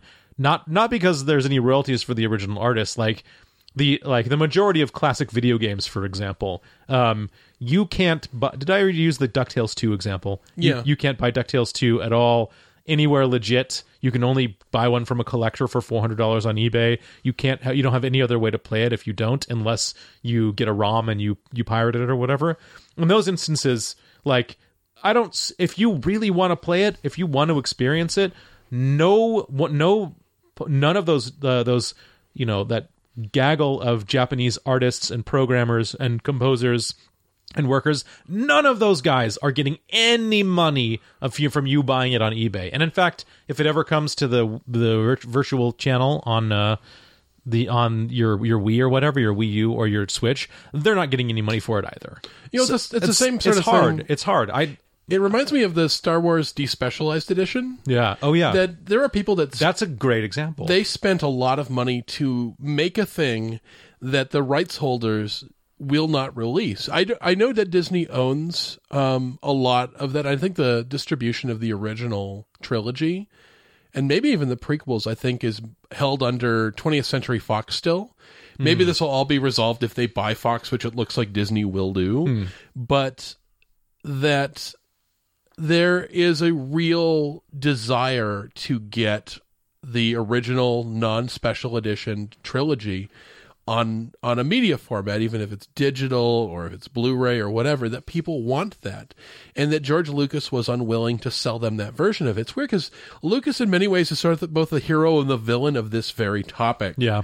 because on one hand he refuses to allow that piece of cinematic history to be available for people to to engage engage with and to see because it's not the version he wants to sell. That George Lucas is a guy who uh, wants the latest draft of it to be the only one that's available. And the problem with that is that the version of it, special effects wise and acting performances, that was that art is, especially film, is not a. It's a collaborative effort. That he's not the only person who made the Star Wars movies. He wrote and directed the first one, but even the sequels to that were directed by other people. And that special effects team that crafted like the destruction of the Death Star and all of these practical effects, that was a team of people who won awards for it. There was Oscars that they won for the special effects work they did, which is being buried and is not being allowed to be part of the cinematic record. I don't begrudge Lucas the ability to go back and add things or change things, but make it part of a continuum where you have something like the four disc Blade Runner set, Right. Where Yep. you can get Yep. all the different cuts of this and you can compare and contrast them. Yeah. Don't don't basically overwrite one of them with the new one, especially when the other one, the version that existed between 1977 and 1997 Mm-hmm. is the version that is part of cinematic history. Yeah. That is the version that won awards. That is a, that is the version that became a part of popular culture. That is the version that all of these people worked on. And I don't want to. It's like the same guy. There's a guy who did the voice of Boba Fett Yep. and he had like four lines, but he's erased from a trilogy. That guy who did that voice is now erased. That his contribution to this piece of popular culture, and given that some of these guys, their best work, the money they can get, is working the convention circuit. Yeah. And now that that guy from New Zealand is is talking over the bits that I used to be in that movie. That's kind of annoying. Well, and and then you, well, you, the point you're circling around here is then you have like the despecialized edition, which is the brainchild of one guy who is in Rom- Romania or something, Bulgaria, I think, who's a VFX artist who I think he actually worked on part of Blade Runner 2049. Oh, He was he did he was part of one of the companies of the like dozens of companies that did VFX on it. Um, who decided he's he's going to take all of the existing sort of Blu-ray special edition versions and the uh Laserdisc. the laserdisc versions and then any prints that people still have in existence whether they be 16 or 30 or 35 and scan them and try to repair sort of repair and get back to the original and although it'll never be the original right? Because he's just sort of trying to frankenstein it together from original stuff. He's trying to replicate a you know a, a quality experience that's better than a videotape or a laser disc which most people can't play those two things right now where people can uh, experience the original the original trilogy and of course it's this can't be sold um and I, I don't think he would he would probably say i would never want it to be sold Think of the money that he has spent making that. oh yeah And he's legally barred from getting anything back from it. He can't even recoup his costs. But I'm sure, but I'm sure in his mind, he's just doing out of love for the source material, and if people watch it and lo- and like it and can experience what he experienced again, I'm sure that's more than enough for him. And it's a much since, more- since he knows it's not his work. Right? And it's a much more dangerous game playing this game of chicken with Disney than it ever was with George Lucas. Yeah, oh, yeah. Because despite the fact that George Lucas doesn't want to release that older classic version of that movie that he made, that George Lucas was remarkably cool about IP when it came to people making fan films and other things using his character and his universe that he actually had sound effects and other things put on his site officially so for the use of these people making that things like the the 501st and stuff were Sure, allowed to sure, sure. That he could set rules and stuff and say okay i don't want this reflecting badly on me so these are the, the conditions i can set but i'm happy for you guys doing charity work and you clearly love the stuff i have that i've Yeah. created because I also know that those people who are creating all that stuff are also probably buying every fucking box set and toy Yeah. and video game and everything that I put out. That fighting with them is a good way to piss off a good chunk of your fan base and look like an asshole. So he was way cooler with that than almost anyone else would be. No, I mean because Lucasfilm was essentially a small business. It was essentially a, a really, a really upscale um, mom and pop shop yeah, that he had complete control over that he was able to do that. Warner brothers never would have done that with anybody. You know universal studios never would have done that with anybody. They would sue and they're not afraid. It's the same way hanna-barbera um, is a lot more friendly than disney is because remember there was that uh, daycare center a while back that had di- like lion king characters pinned up on their wall and disney sued to have them taken down and hanna-barbera was like well you guys can use our characters that's fine. I mean, the, the there's a sort of like cold, you know, like that's just the rules sort of meanness that kind of comes out that you didn't get from George Lucas. And the other thing with this too, again, is I think that artists should be able to make money off of things. I think the there's a point at which you should give it up. There should be an expiration date on this. That Superman is not owned by, you know, Siegel and Shuster, the guys who created it. He's owned by a corporation that will never die. yeah. That even if Warner Brothers ceases to exist, it'll be sold off its pieces to somebody else. Did you watch the uh, Bill and Bat- Batman and Bill movie? no, I You didn't. get a ch- chance to watch it. Well, you know about the story, and I'm sure. I Of wonder Bill if- Finger, the yeah. real creator of Batman. Yeah, I'm sure that most of our audience they might maybe if they saw the opening credits to Batman versus Superman, maybe they or maybe they've read the uh, masthead for a Batman comic anytime in the last couple of years. I mean, that was a situation where like uh, you know, his family fought for years. Well, his family had given up. Um, but ended up fighting for having to fight for years just to get the motherfucker's name on it Yeah. because of because of Not one- ownership, just yeah credit. just just be, because Bob Kane, who was, you know, who took who made a deal with DC to say, you know, I'm I will always be by Bob Kane, you know, um, decided to cut this guy out, and the guy died poor and never really he got as much money as he did right you know at the beginning when he was actually doing the works um, and he's just responsible for almost everything you know about batman is is bill finger Yeah, it's a shame that and guys that they get do get screwed over. Batman should be public domain by now. Mickey Yeah, Mouse should be public domain by now. And I think there's a point. If the argument really against it is, well, look at how much trash there will much- be look at how much trash the official Yes, people make. I was going to say, think about what Warner Brothers has been making over the past five years. Seriously, Oh. I mean, I'm there, and the thing is, when they're in the mode of making trash, that's the only version that you're going to get of that character Oh my is god, the trash version. the, the the trailer for the Teen Titans t- TV series. Oh. oh my god! I just okay, just Don't eh, you know what? Don't Oh. look at it. Everyone who's listening, just don't look at it was it. like they steered into every bad decision they've made over the past five years with Zack Snyder. if you want to see Robin say "fuck Batman" and step on a guy's neck and snap it, this is for you.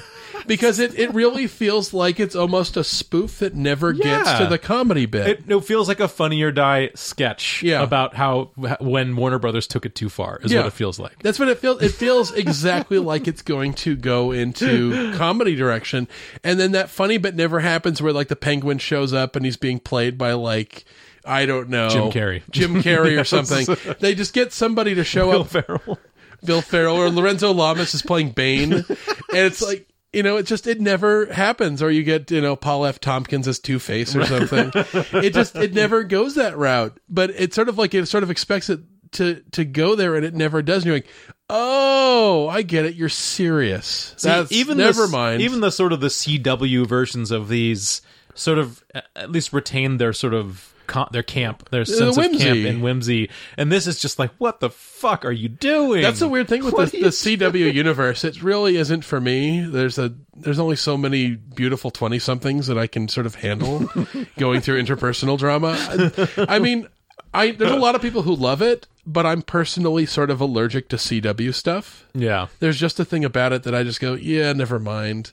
But the thing that's so bizarre about all of this is that that those shows kind of started out kind of going for that kind of grimdark kind of vibe with Arrow, but Arrow pulled out of that and said, you know what, let's call him Green Arrow and have him have adventures and tell Yeah. jokes and stuff, and he gets to meet the Flash and all these other characters, and they've been doing better since they did that. Right. Right.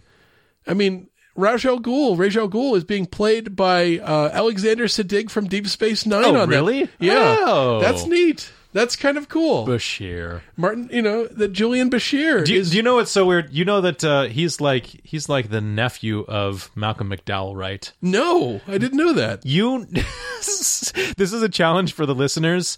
Go and uh, bring up, just bring up a Julian Bashir monologue or whatever, and then go and bring up any Malcolm McDowell movie after.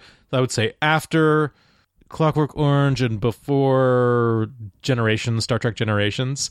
Um, just listen to them. They they their noses are almost exactly the same, and they sound almost exactly the same. They have the same eyes. They now do. that you mention their it. face is very similar. There, it is com- uh, obviously uh, Alexander Siddig's complexion is different, um, but their nose is very similar, and they sound so similar. It's ridiculous. Oh wow! I, was- had no idea. This is like a Nicolas Cage, you know, Francis Ford Coppola thing, Right. where they've been related this whole time, and I didn't know. I was watching. Uh, I watched the Blake Edwards movie. Have you ever seen Sunset before? No. With Bruce Willis and James Garner, who plays a seventy-year-old Wyatt Earp who's coming to Hollywood in the twenties because a movie is being made about his life. I love James Garner so much. This is a, it's a weird movie. It's a Blake, you know, it's a so it's a Blake Edwards movie from 1988, which is weird because I I didn't even know it existed, and it was a failure, total failure of a movie. But it's a it's a western Hollywood like uh, Hollywood nostalgia and mystery movie all rolled into one with James Garner playing an aged Wyatt Earp. Oh, that sounds fun. And the the best part is that uh, Bruce Willis is not. I mean, Bruce Willis is where the movie fails. It's because he has this weird, happy-go-lucky, it's kind of like cellophane, cellophane cowboy uh, guy who is like he's the he's the hottest shit in movies, and he's he's automatically Wyatt Earp's best friend. Um, there's, there's something about it that's something about it that's kind of charming in that respect. But Malcolm McDowell plays the evil studio head, who essentially he he was Charlie Chaplin. He is like a British guy who had like a lovable hobo as his character and uh, does all these pratfalls, and then he becomes an evil, malicious studio head. And I swear to God, I was hearing him talk, and I'm like, this could be Julian Bashir. it is so similar. Oh, that's so weird. I I never made that connection before, but I can can see it. it's so strange. It's it's again, it's it's like the the Shredder being voiced by Uncle Phil from Yeah. Fresh Prince. And it's like once you once you have it brought to your attention, you can't not see it. Yeah, yeah. So um, we actually had another question. Oh yeah, Um, let's bring it on.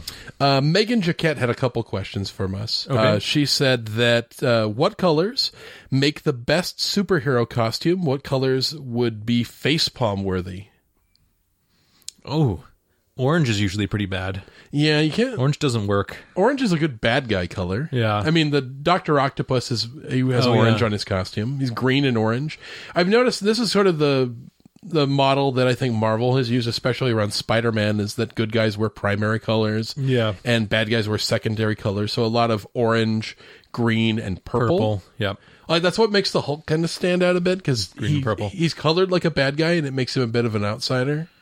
Yeah, and I was trying to explain explain this to my five year old. wasn't uh wasn't the decision to make superheroes costumes in primary colors in those ways just because of how primitive the pr- the printing process was, the coloring process was. Yeah, that's and a big so part you, of it. You had to make it dis- a character distinguishable if they were, you know, two centimeters tall on a page or a centimeter tall on a page.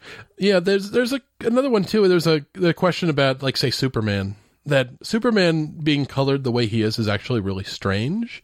That there's a reason why in a lot of the old comics the sky would be like pink or yellow against Superman because there was only so many shades of blue you had. Right. And it's kind of strange that you would make him primarily blue when he's always going to be against a blue sky. So you kind of had to make adjustments for that.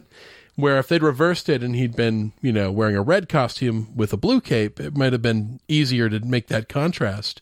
Um, Wolverine is an interesting one because the bright primary colors, this classic costume that he wore from the mid 70s through the early 80s, the one that everyone knows from the cartoon with like the kind of bluish shoulder pads, The yellow. the yellow with the black stripes on it. Yeah. Um, that's a weird costume for that character to have. It's kind of a strange one because he doesn't seem like a sort of personality that would wear bright yellow. No, he doesn't. the the costume that he got later, the brown one. the brown one, Yeah, the brown and orange one, that one makes sense to him because then when you see that character standing in a group of superheroes who are wearing bright primary colors, it does sort of denote that there's something different about Wolverine and what it's more earthy. And I think it's just a better costume all around. Um, they've kind of updated his his yellow and blue, but they keep going back to it, and I keep thinking his the co- the version of the yellow and blue costume that he has right now would look better if they used the color scheme of the orange and the brown. oh, brown. I see that. Yeah. He made an appearance in the Malala Khan, Miss Marvel. Oh, yeah. He doesn't have his powers for whatever reason. He doesn't have his powers, his healing powers anymore. Uh, I was thinking, with the exception of Crazy Quilt, you normally don't want like repeating patterns, Mm-hmm. unless it's a tartan. Maybe perhaps it's of a kilt. If you have a a kilt wearing kilt wearing superhero, I think can't you actually went accent. Irish there. yeah, I, did, I can't do I, it. I think a lot of it too is that a comic book character is sort of different from if you're making a costume for a movie or for cosplay or oh, something. Oh, yeah, yeah. Because you only have to make that costume once and just photograph it differently. But in a comic book, you have to draw something over and over and over again. So you want something one that you can draw that many times without killing your artist. Simplicity, obviously. Simplicity does help. I mean, there's a handful of artists, but you also want something that can be drawn by a wide range of artists with different styles and still look good. Like the Beast from the X Men changed in the early 2000s from being um, the classic one that you know of from the cartoon and stuff, sort of blue and furry with the Wolverine-ish type hair. They made him more cat-like. And they changed his limbs, like he had more paw-like hands, and his back limbs were kind of like his legs were like a cat's legs. Weird. Um, Frank Quitely was really good at making that beast look good, but most other artists were not. Oh, So he would, there'd be a wide range, a wide pendulum swing of what he would actually look like from one appearance to the next, because it was never consistent. And it was the fact that he was blue that made him recognizable.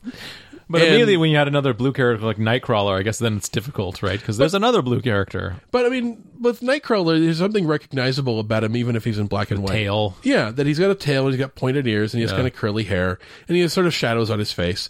But aside from that, that's easy for a bunch of people to draw in a Mm-hmm. bunch of different styles. But I've seen versions of Cat Like Beast where he has mostly a normal run aroundish head. I've seen ones where he has like a long like snagglepuss snout. Hmm. I've seen it where he looks like a panther. I've seen it where he looks like a tiger or a lion. It's just so radically Weird. different that if you just see it, you're like, I don't know if this design really works because a bunch of people all do it differently. And sometimes it looks great and sometimes it looks terrible. And they started slowly changing his body so that after a while, his body, he got his fingers back. He had like three big stubby paw fingers originally, but he went back to basically having a normal hand and feet. Hmm. So his body looked the same way that it used to, but he still had a cat head and it just, it was so weird. And it was never like it was part of the plot. It was just kind of like over time, people were just trying to make him easier to draw. And I've seen versions of Iron Man's armor that are really complicated. Sure. And I just would not wish drawing that design on anybody over and over. Because you think of like, I'm drawing an Iron Man comic. How many panel drawings are there of Iron Man? Like a hundred in that Maybe. issue? Yeah, maybe. I have to draw that and make it look good over and over from a bunch of different angles and a bunch of different poses. It doesn't. Yeah, it's it seems like it's the it's it's the ra- rationale behind it is the rationale behind how you make aliens in Star Trek, which is basically put weird shit on their weird eyebrows, you know, weird Yeah. shit on their heads because it's extremely difficult to do you know, to do something radically different over and over and over again just from a production perspective. and also have variation between all that species. I mean, like the Klingons, for instance. The Klingons um, have they don't all have the exact same forehead. No. There's a bunch of different Klingon foreheads for a bunch of them, where you can have a big, bumpy, giant head like what they put on Michael Dorn, or you can have a little bumpy one like they put on Christopher Plummer in Right. Star Trek Six. Right. I mean, there's a variation there, but you He can, was probably just uncomfortable with the big ridges, I think. It, I mean, it might be that. I mean, that could be a big part of it. But there's there's a variation there, but you can tell they're both Klingons Yeah. based on what you say a Klingon looks like, which apparently gets totally rebooted every twenty years. Yeah, what the hell? no, but I um, mean, you, you say that it's like, well, the one thing that they don't do, often do is they don't have an, an alien that floats and has 12 limbs. And you're Yeah. like, well, because it's just too difficult to do. Yeah. And this, it strikes me as the, as to answer the listener's question is, is like, well, there are just really practical reasons that have to do with the simpl- the uh, needing simplicity for pr- sake of production, you know? And I think uh, superheroes they do work really well with primary colors, but I think that because you have digital coloring nowadays, you can go in a bunch of different directions design wise for them. of course. That there's a thousand variations of blue that you can put on a superhero costume that you wouldn't have been able to do in the 1950s. And um, I'd say bad costumes that are kind of facepalm worthy. The Beast had a costume in the mid 80s that he was part of X Factor, which is a spin off of X Men. Almost all of X Factor is facepalm worthy. I I have a, a real affection for the outfit with the big X across their chest, but they rebooted him in the about the middle of the series. I kind of like the outfit Cyclops had because he went from blue and yellow to blue and white. Uh, but the Beast, he was still in the human-like form Beast mode, where he's mostly looks like a real a regular human, but I guess his posture is a bit more ape-like, and he has giant hands and feet. Um, he had a costume that went from being red and blue, which was classic colors that he had from his X Men days, to being brown and yellow, and it just looked really not good. And uh, then he went back to blue and furry, but he still wore that outfit just without the mask. And eventually, in the middle of a crossover, he literally just tore the whole costume off and had his little blue trunks on underneath. And I'm like, there we go. If I would, if I had fur, I wouldn't want to wear that costume over my fur and sweat into it. If because if you had the ability to just wear little trunks and feel perfectly fine all the time, not having to wear shoes is one of the best superpowers. Yeah, it's true. Yeah, wingless flight and no shoes. In No that or- in that order. Well, what about the um, the very? I'm think, trying to think of variations on Spider-Man's costumes. The one thing that had a return in Spider-Man: Homecoming movie that you didn't don't see very much except for early Spider-Man is the webbing in the armpit. Yeah, that was a lot more prominent at first. Yeah, there was there was it was like oh he can kind of glide like a sugar glider or something like a bat. You know, The original Steve Ditko design on that costume, it would go practically from his wrists all the way down to his waist. And they were big. Um, when John Romita Sr. took over as artist, they got smaller. And I think over time they got smaller and smaller that you can still like Todd McFarlane when he was drawing him. It was only if he like he really stretched his arm up that you'd see a bit of the webbing, but it was small. It's still there, but sometimes it's not. It's a kind of thing that it's kind of an artistic flourish.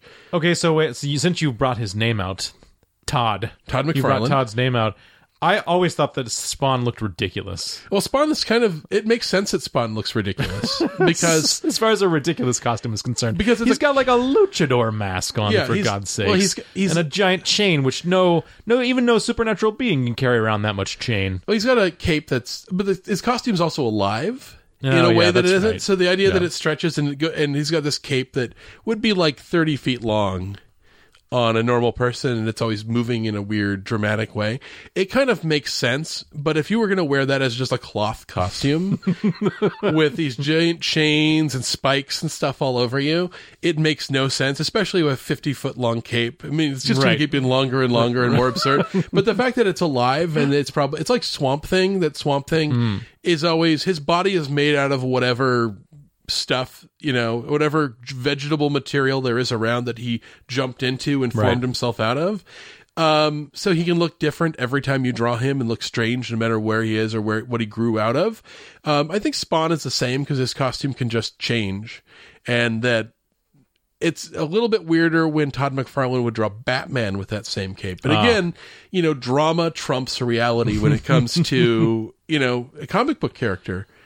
That I, I well, the thing about the thing about Spawn that I always felt is, you know, we always make reference to Homer Simpson's dream car. How you know you just take this really the what you think are the best ideas and you put them together and they end up re- looking really stupid.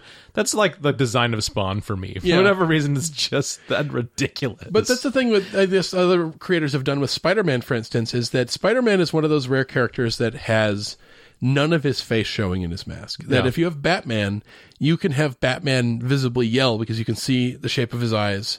I mean, even then, they, there's artistic license taken that his eyes are just white slits on a mask, but you notice he can move his eyebrows and the mask moves with it. Yeah. Captain America and a lot of these other characters do the same thing. Spider Man doesn't have any of that. In fact, his eyes are sort of these static, you know, sort of tear shaped uh, things on his mask. But a lot of artists have taken liberties with that. Either make them where they can be expressive, where his eyes can narrow.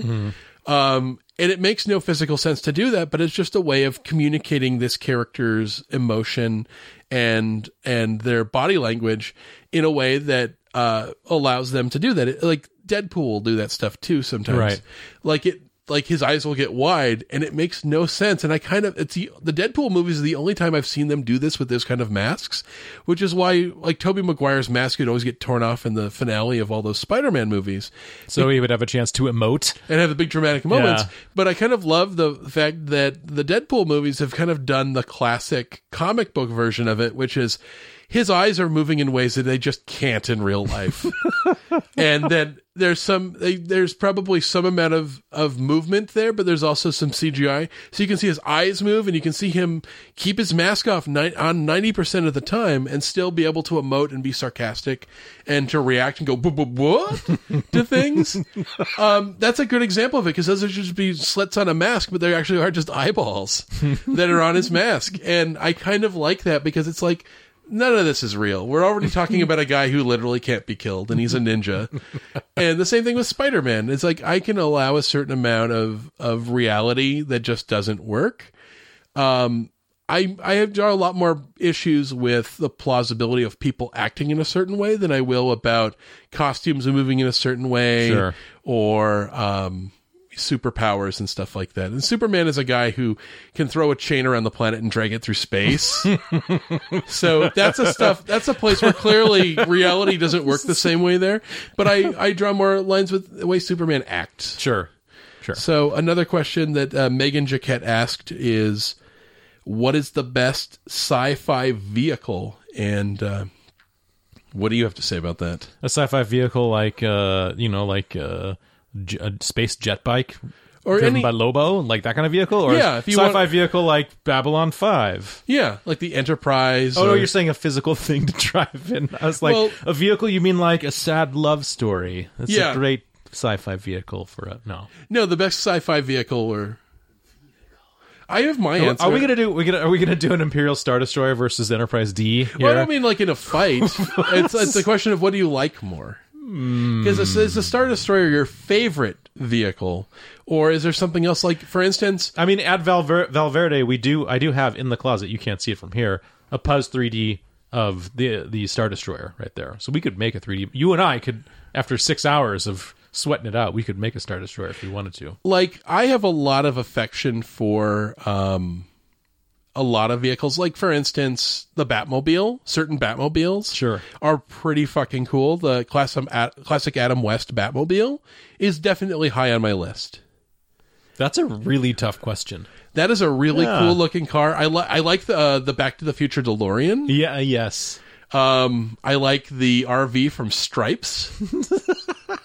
is pretty fucking cool. The Ecto One. Wait, wait, wait. Did she say this specifically sci-fi though? Talk Well, about specifically these sci-fi are all science vehicles. fiction. Oh, Batman is science fiction. okay. All right. Fair enough.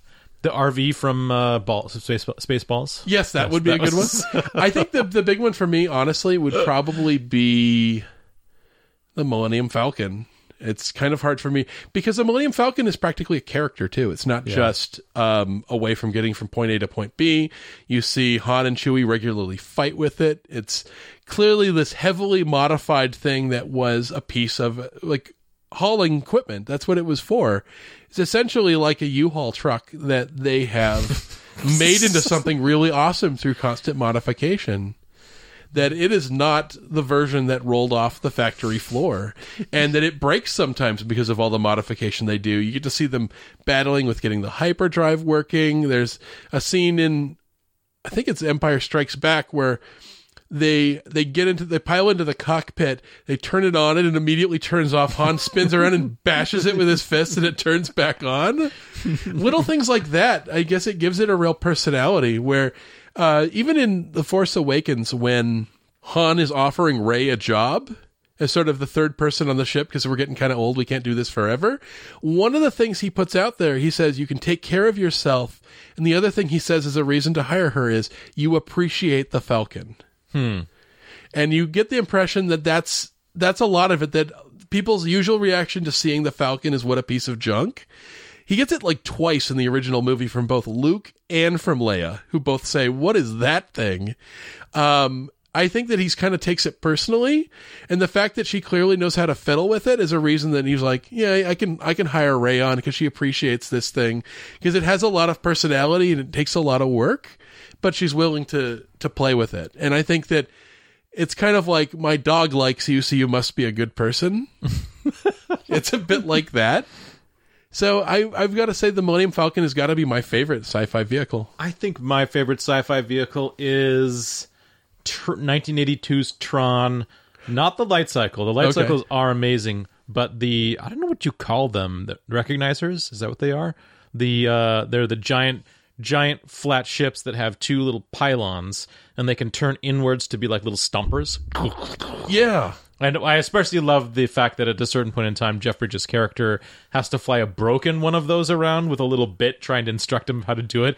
And since it's broken, it's in this in the world it's sort of one of its little things is sort of hanging and falling off, and so it's not flying straight. And so there's something funny about how they look really they look really imposing and scary because you see them from sort of the ground up and they're they're, they're like coming in, in waves and then when you see him uh, him fly it he flies it and like crash lands it in something it seems goofy and comical and silly When he's flying it, that it almost feels like it's made out of Lego.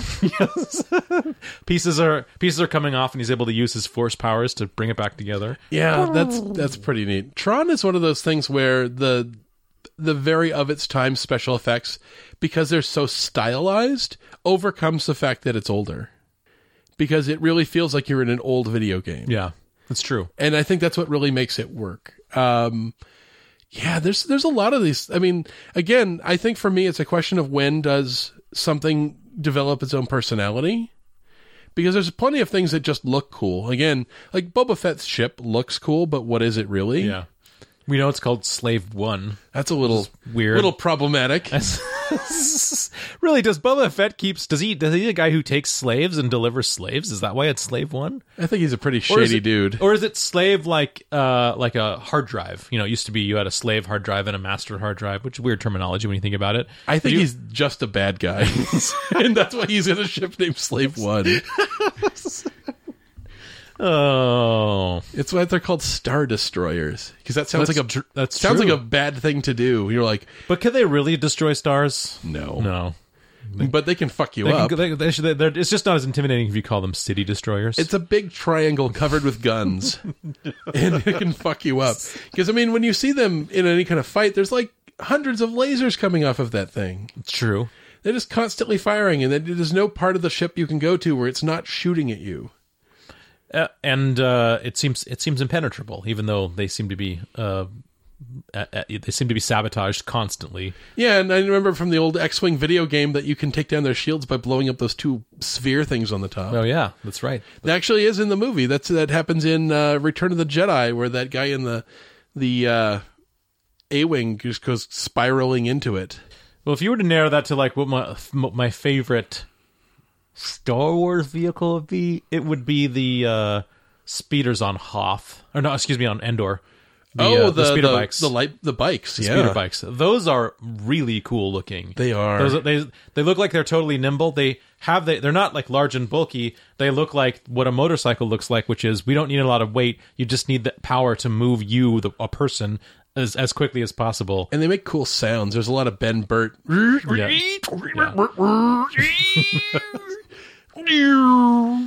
I mean, there's a lot of that in there that's pretty great. I just like the fact that you can do a wicked air brake on those things. Oh man, you could probably do a full-on Rockford turn in one of those things.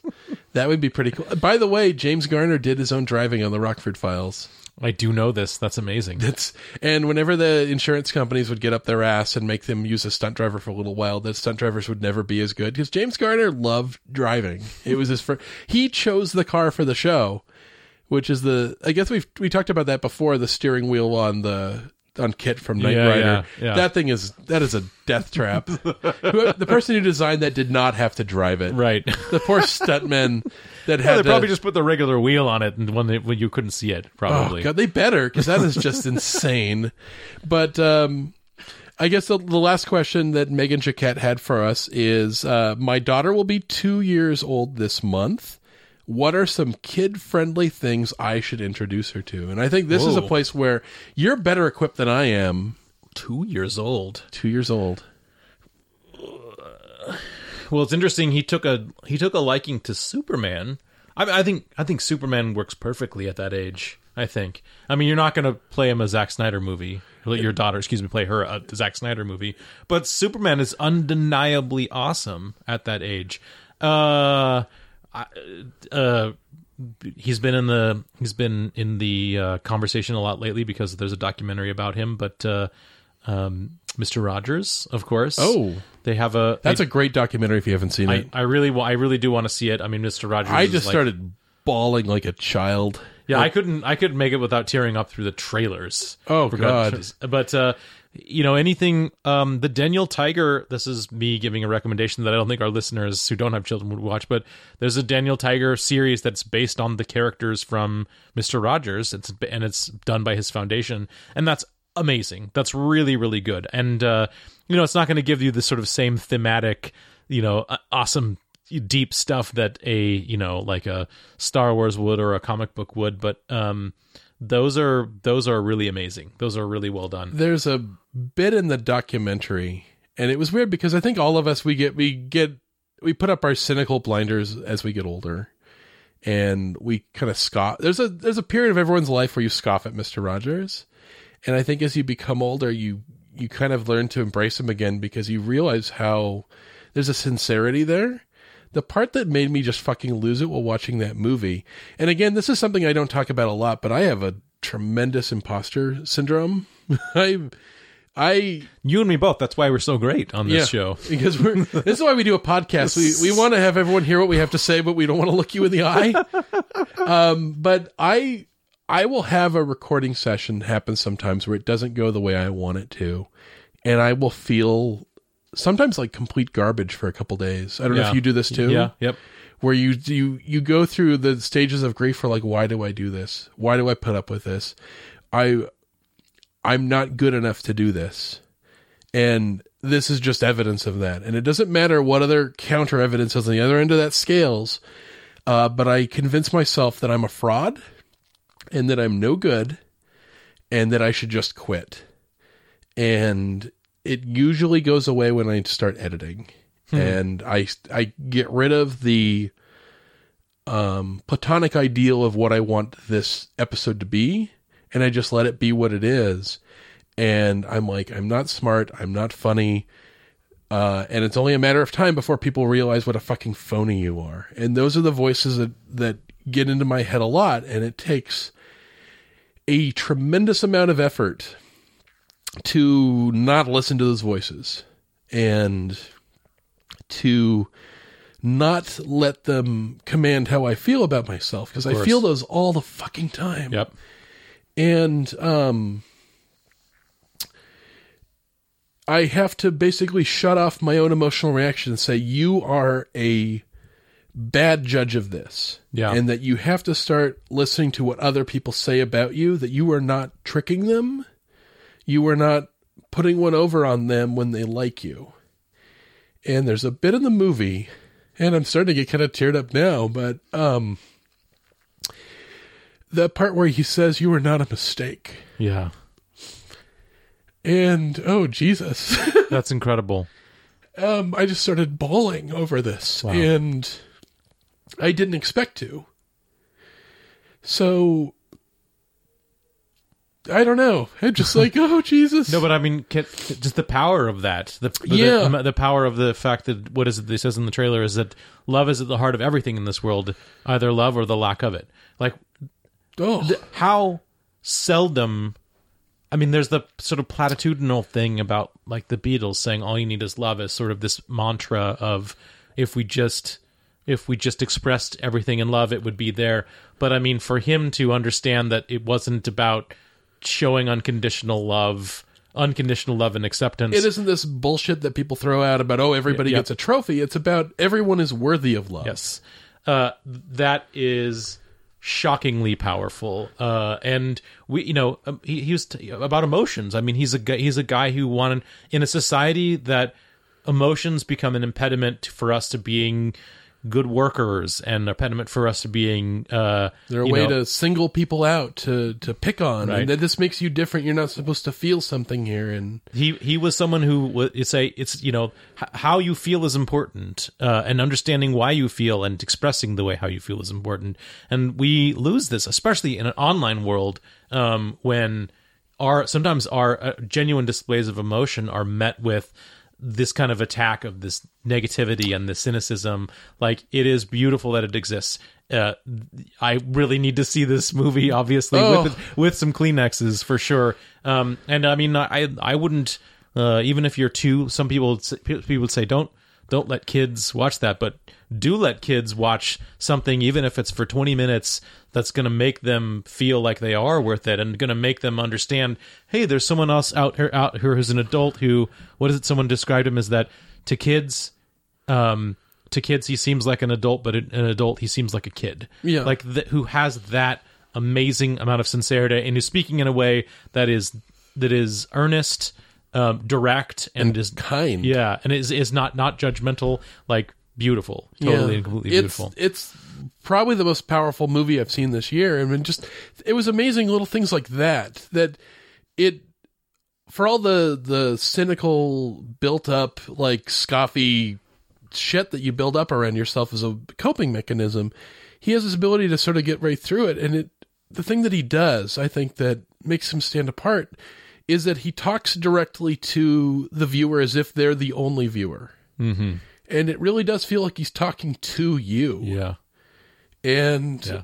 there's something kind of affirming about that, and powerful about that.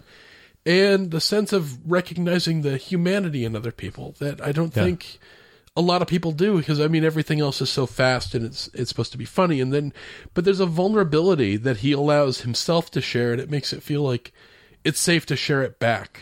that's awesome. That's And- really great. So yeah, I mean I'm teared up right now. Oh my! I think I'm going to give Mike a hug here. Okay. Thanks for sharing, Mike. That was awesome. Uh, oh, oh, thank you. oh, but that was a very good question. Uh, that was th- thank you so much, and congratulations on the two year old. Well, welcome to uh, the hardest time of your life. Okay. Aside from those years where Zack Snyder was in charge of the DC universe, that was pretty fucking hard. Oh, Or junior high as I. Radio vs. the Martians is hosted by Mike Gillis and Casey Doran. This podcast is recorded in beautiful Val Verde in Seattle, Washington. Our chief engineer is Casey Doran, and our editor is Mike Gillis. Our original theme music was written and performed by Todd Maxfield Matsumoto. Special thanks to Sam Mulvey, Rob Kelly, James Wetzel, Paul Rue, Tobiah Panshin, Scott Kramer, Kyle Hepworth, and Dan Lombardo. Please take the time to rate and review our show on iTunes and Stitcher, and follow us on Facebook and Twitter. And if you'd like to support the show financially, please consider becoming one of our Patreon subscribers. Even just a dollar a month gives you access to exclusive episodes. And you can always find us online at radioversusthemartians.com. You know something, Lady Aberlin? What, Daniel?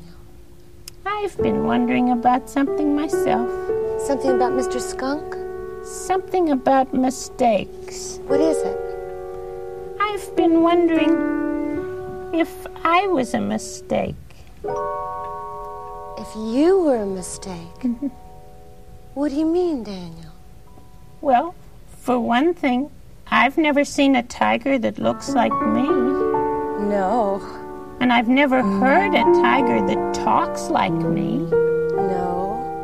And I don't know any other tiger who lives in a clock No, neither do I. or loves people. Oh, Daniel.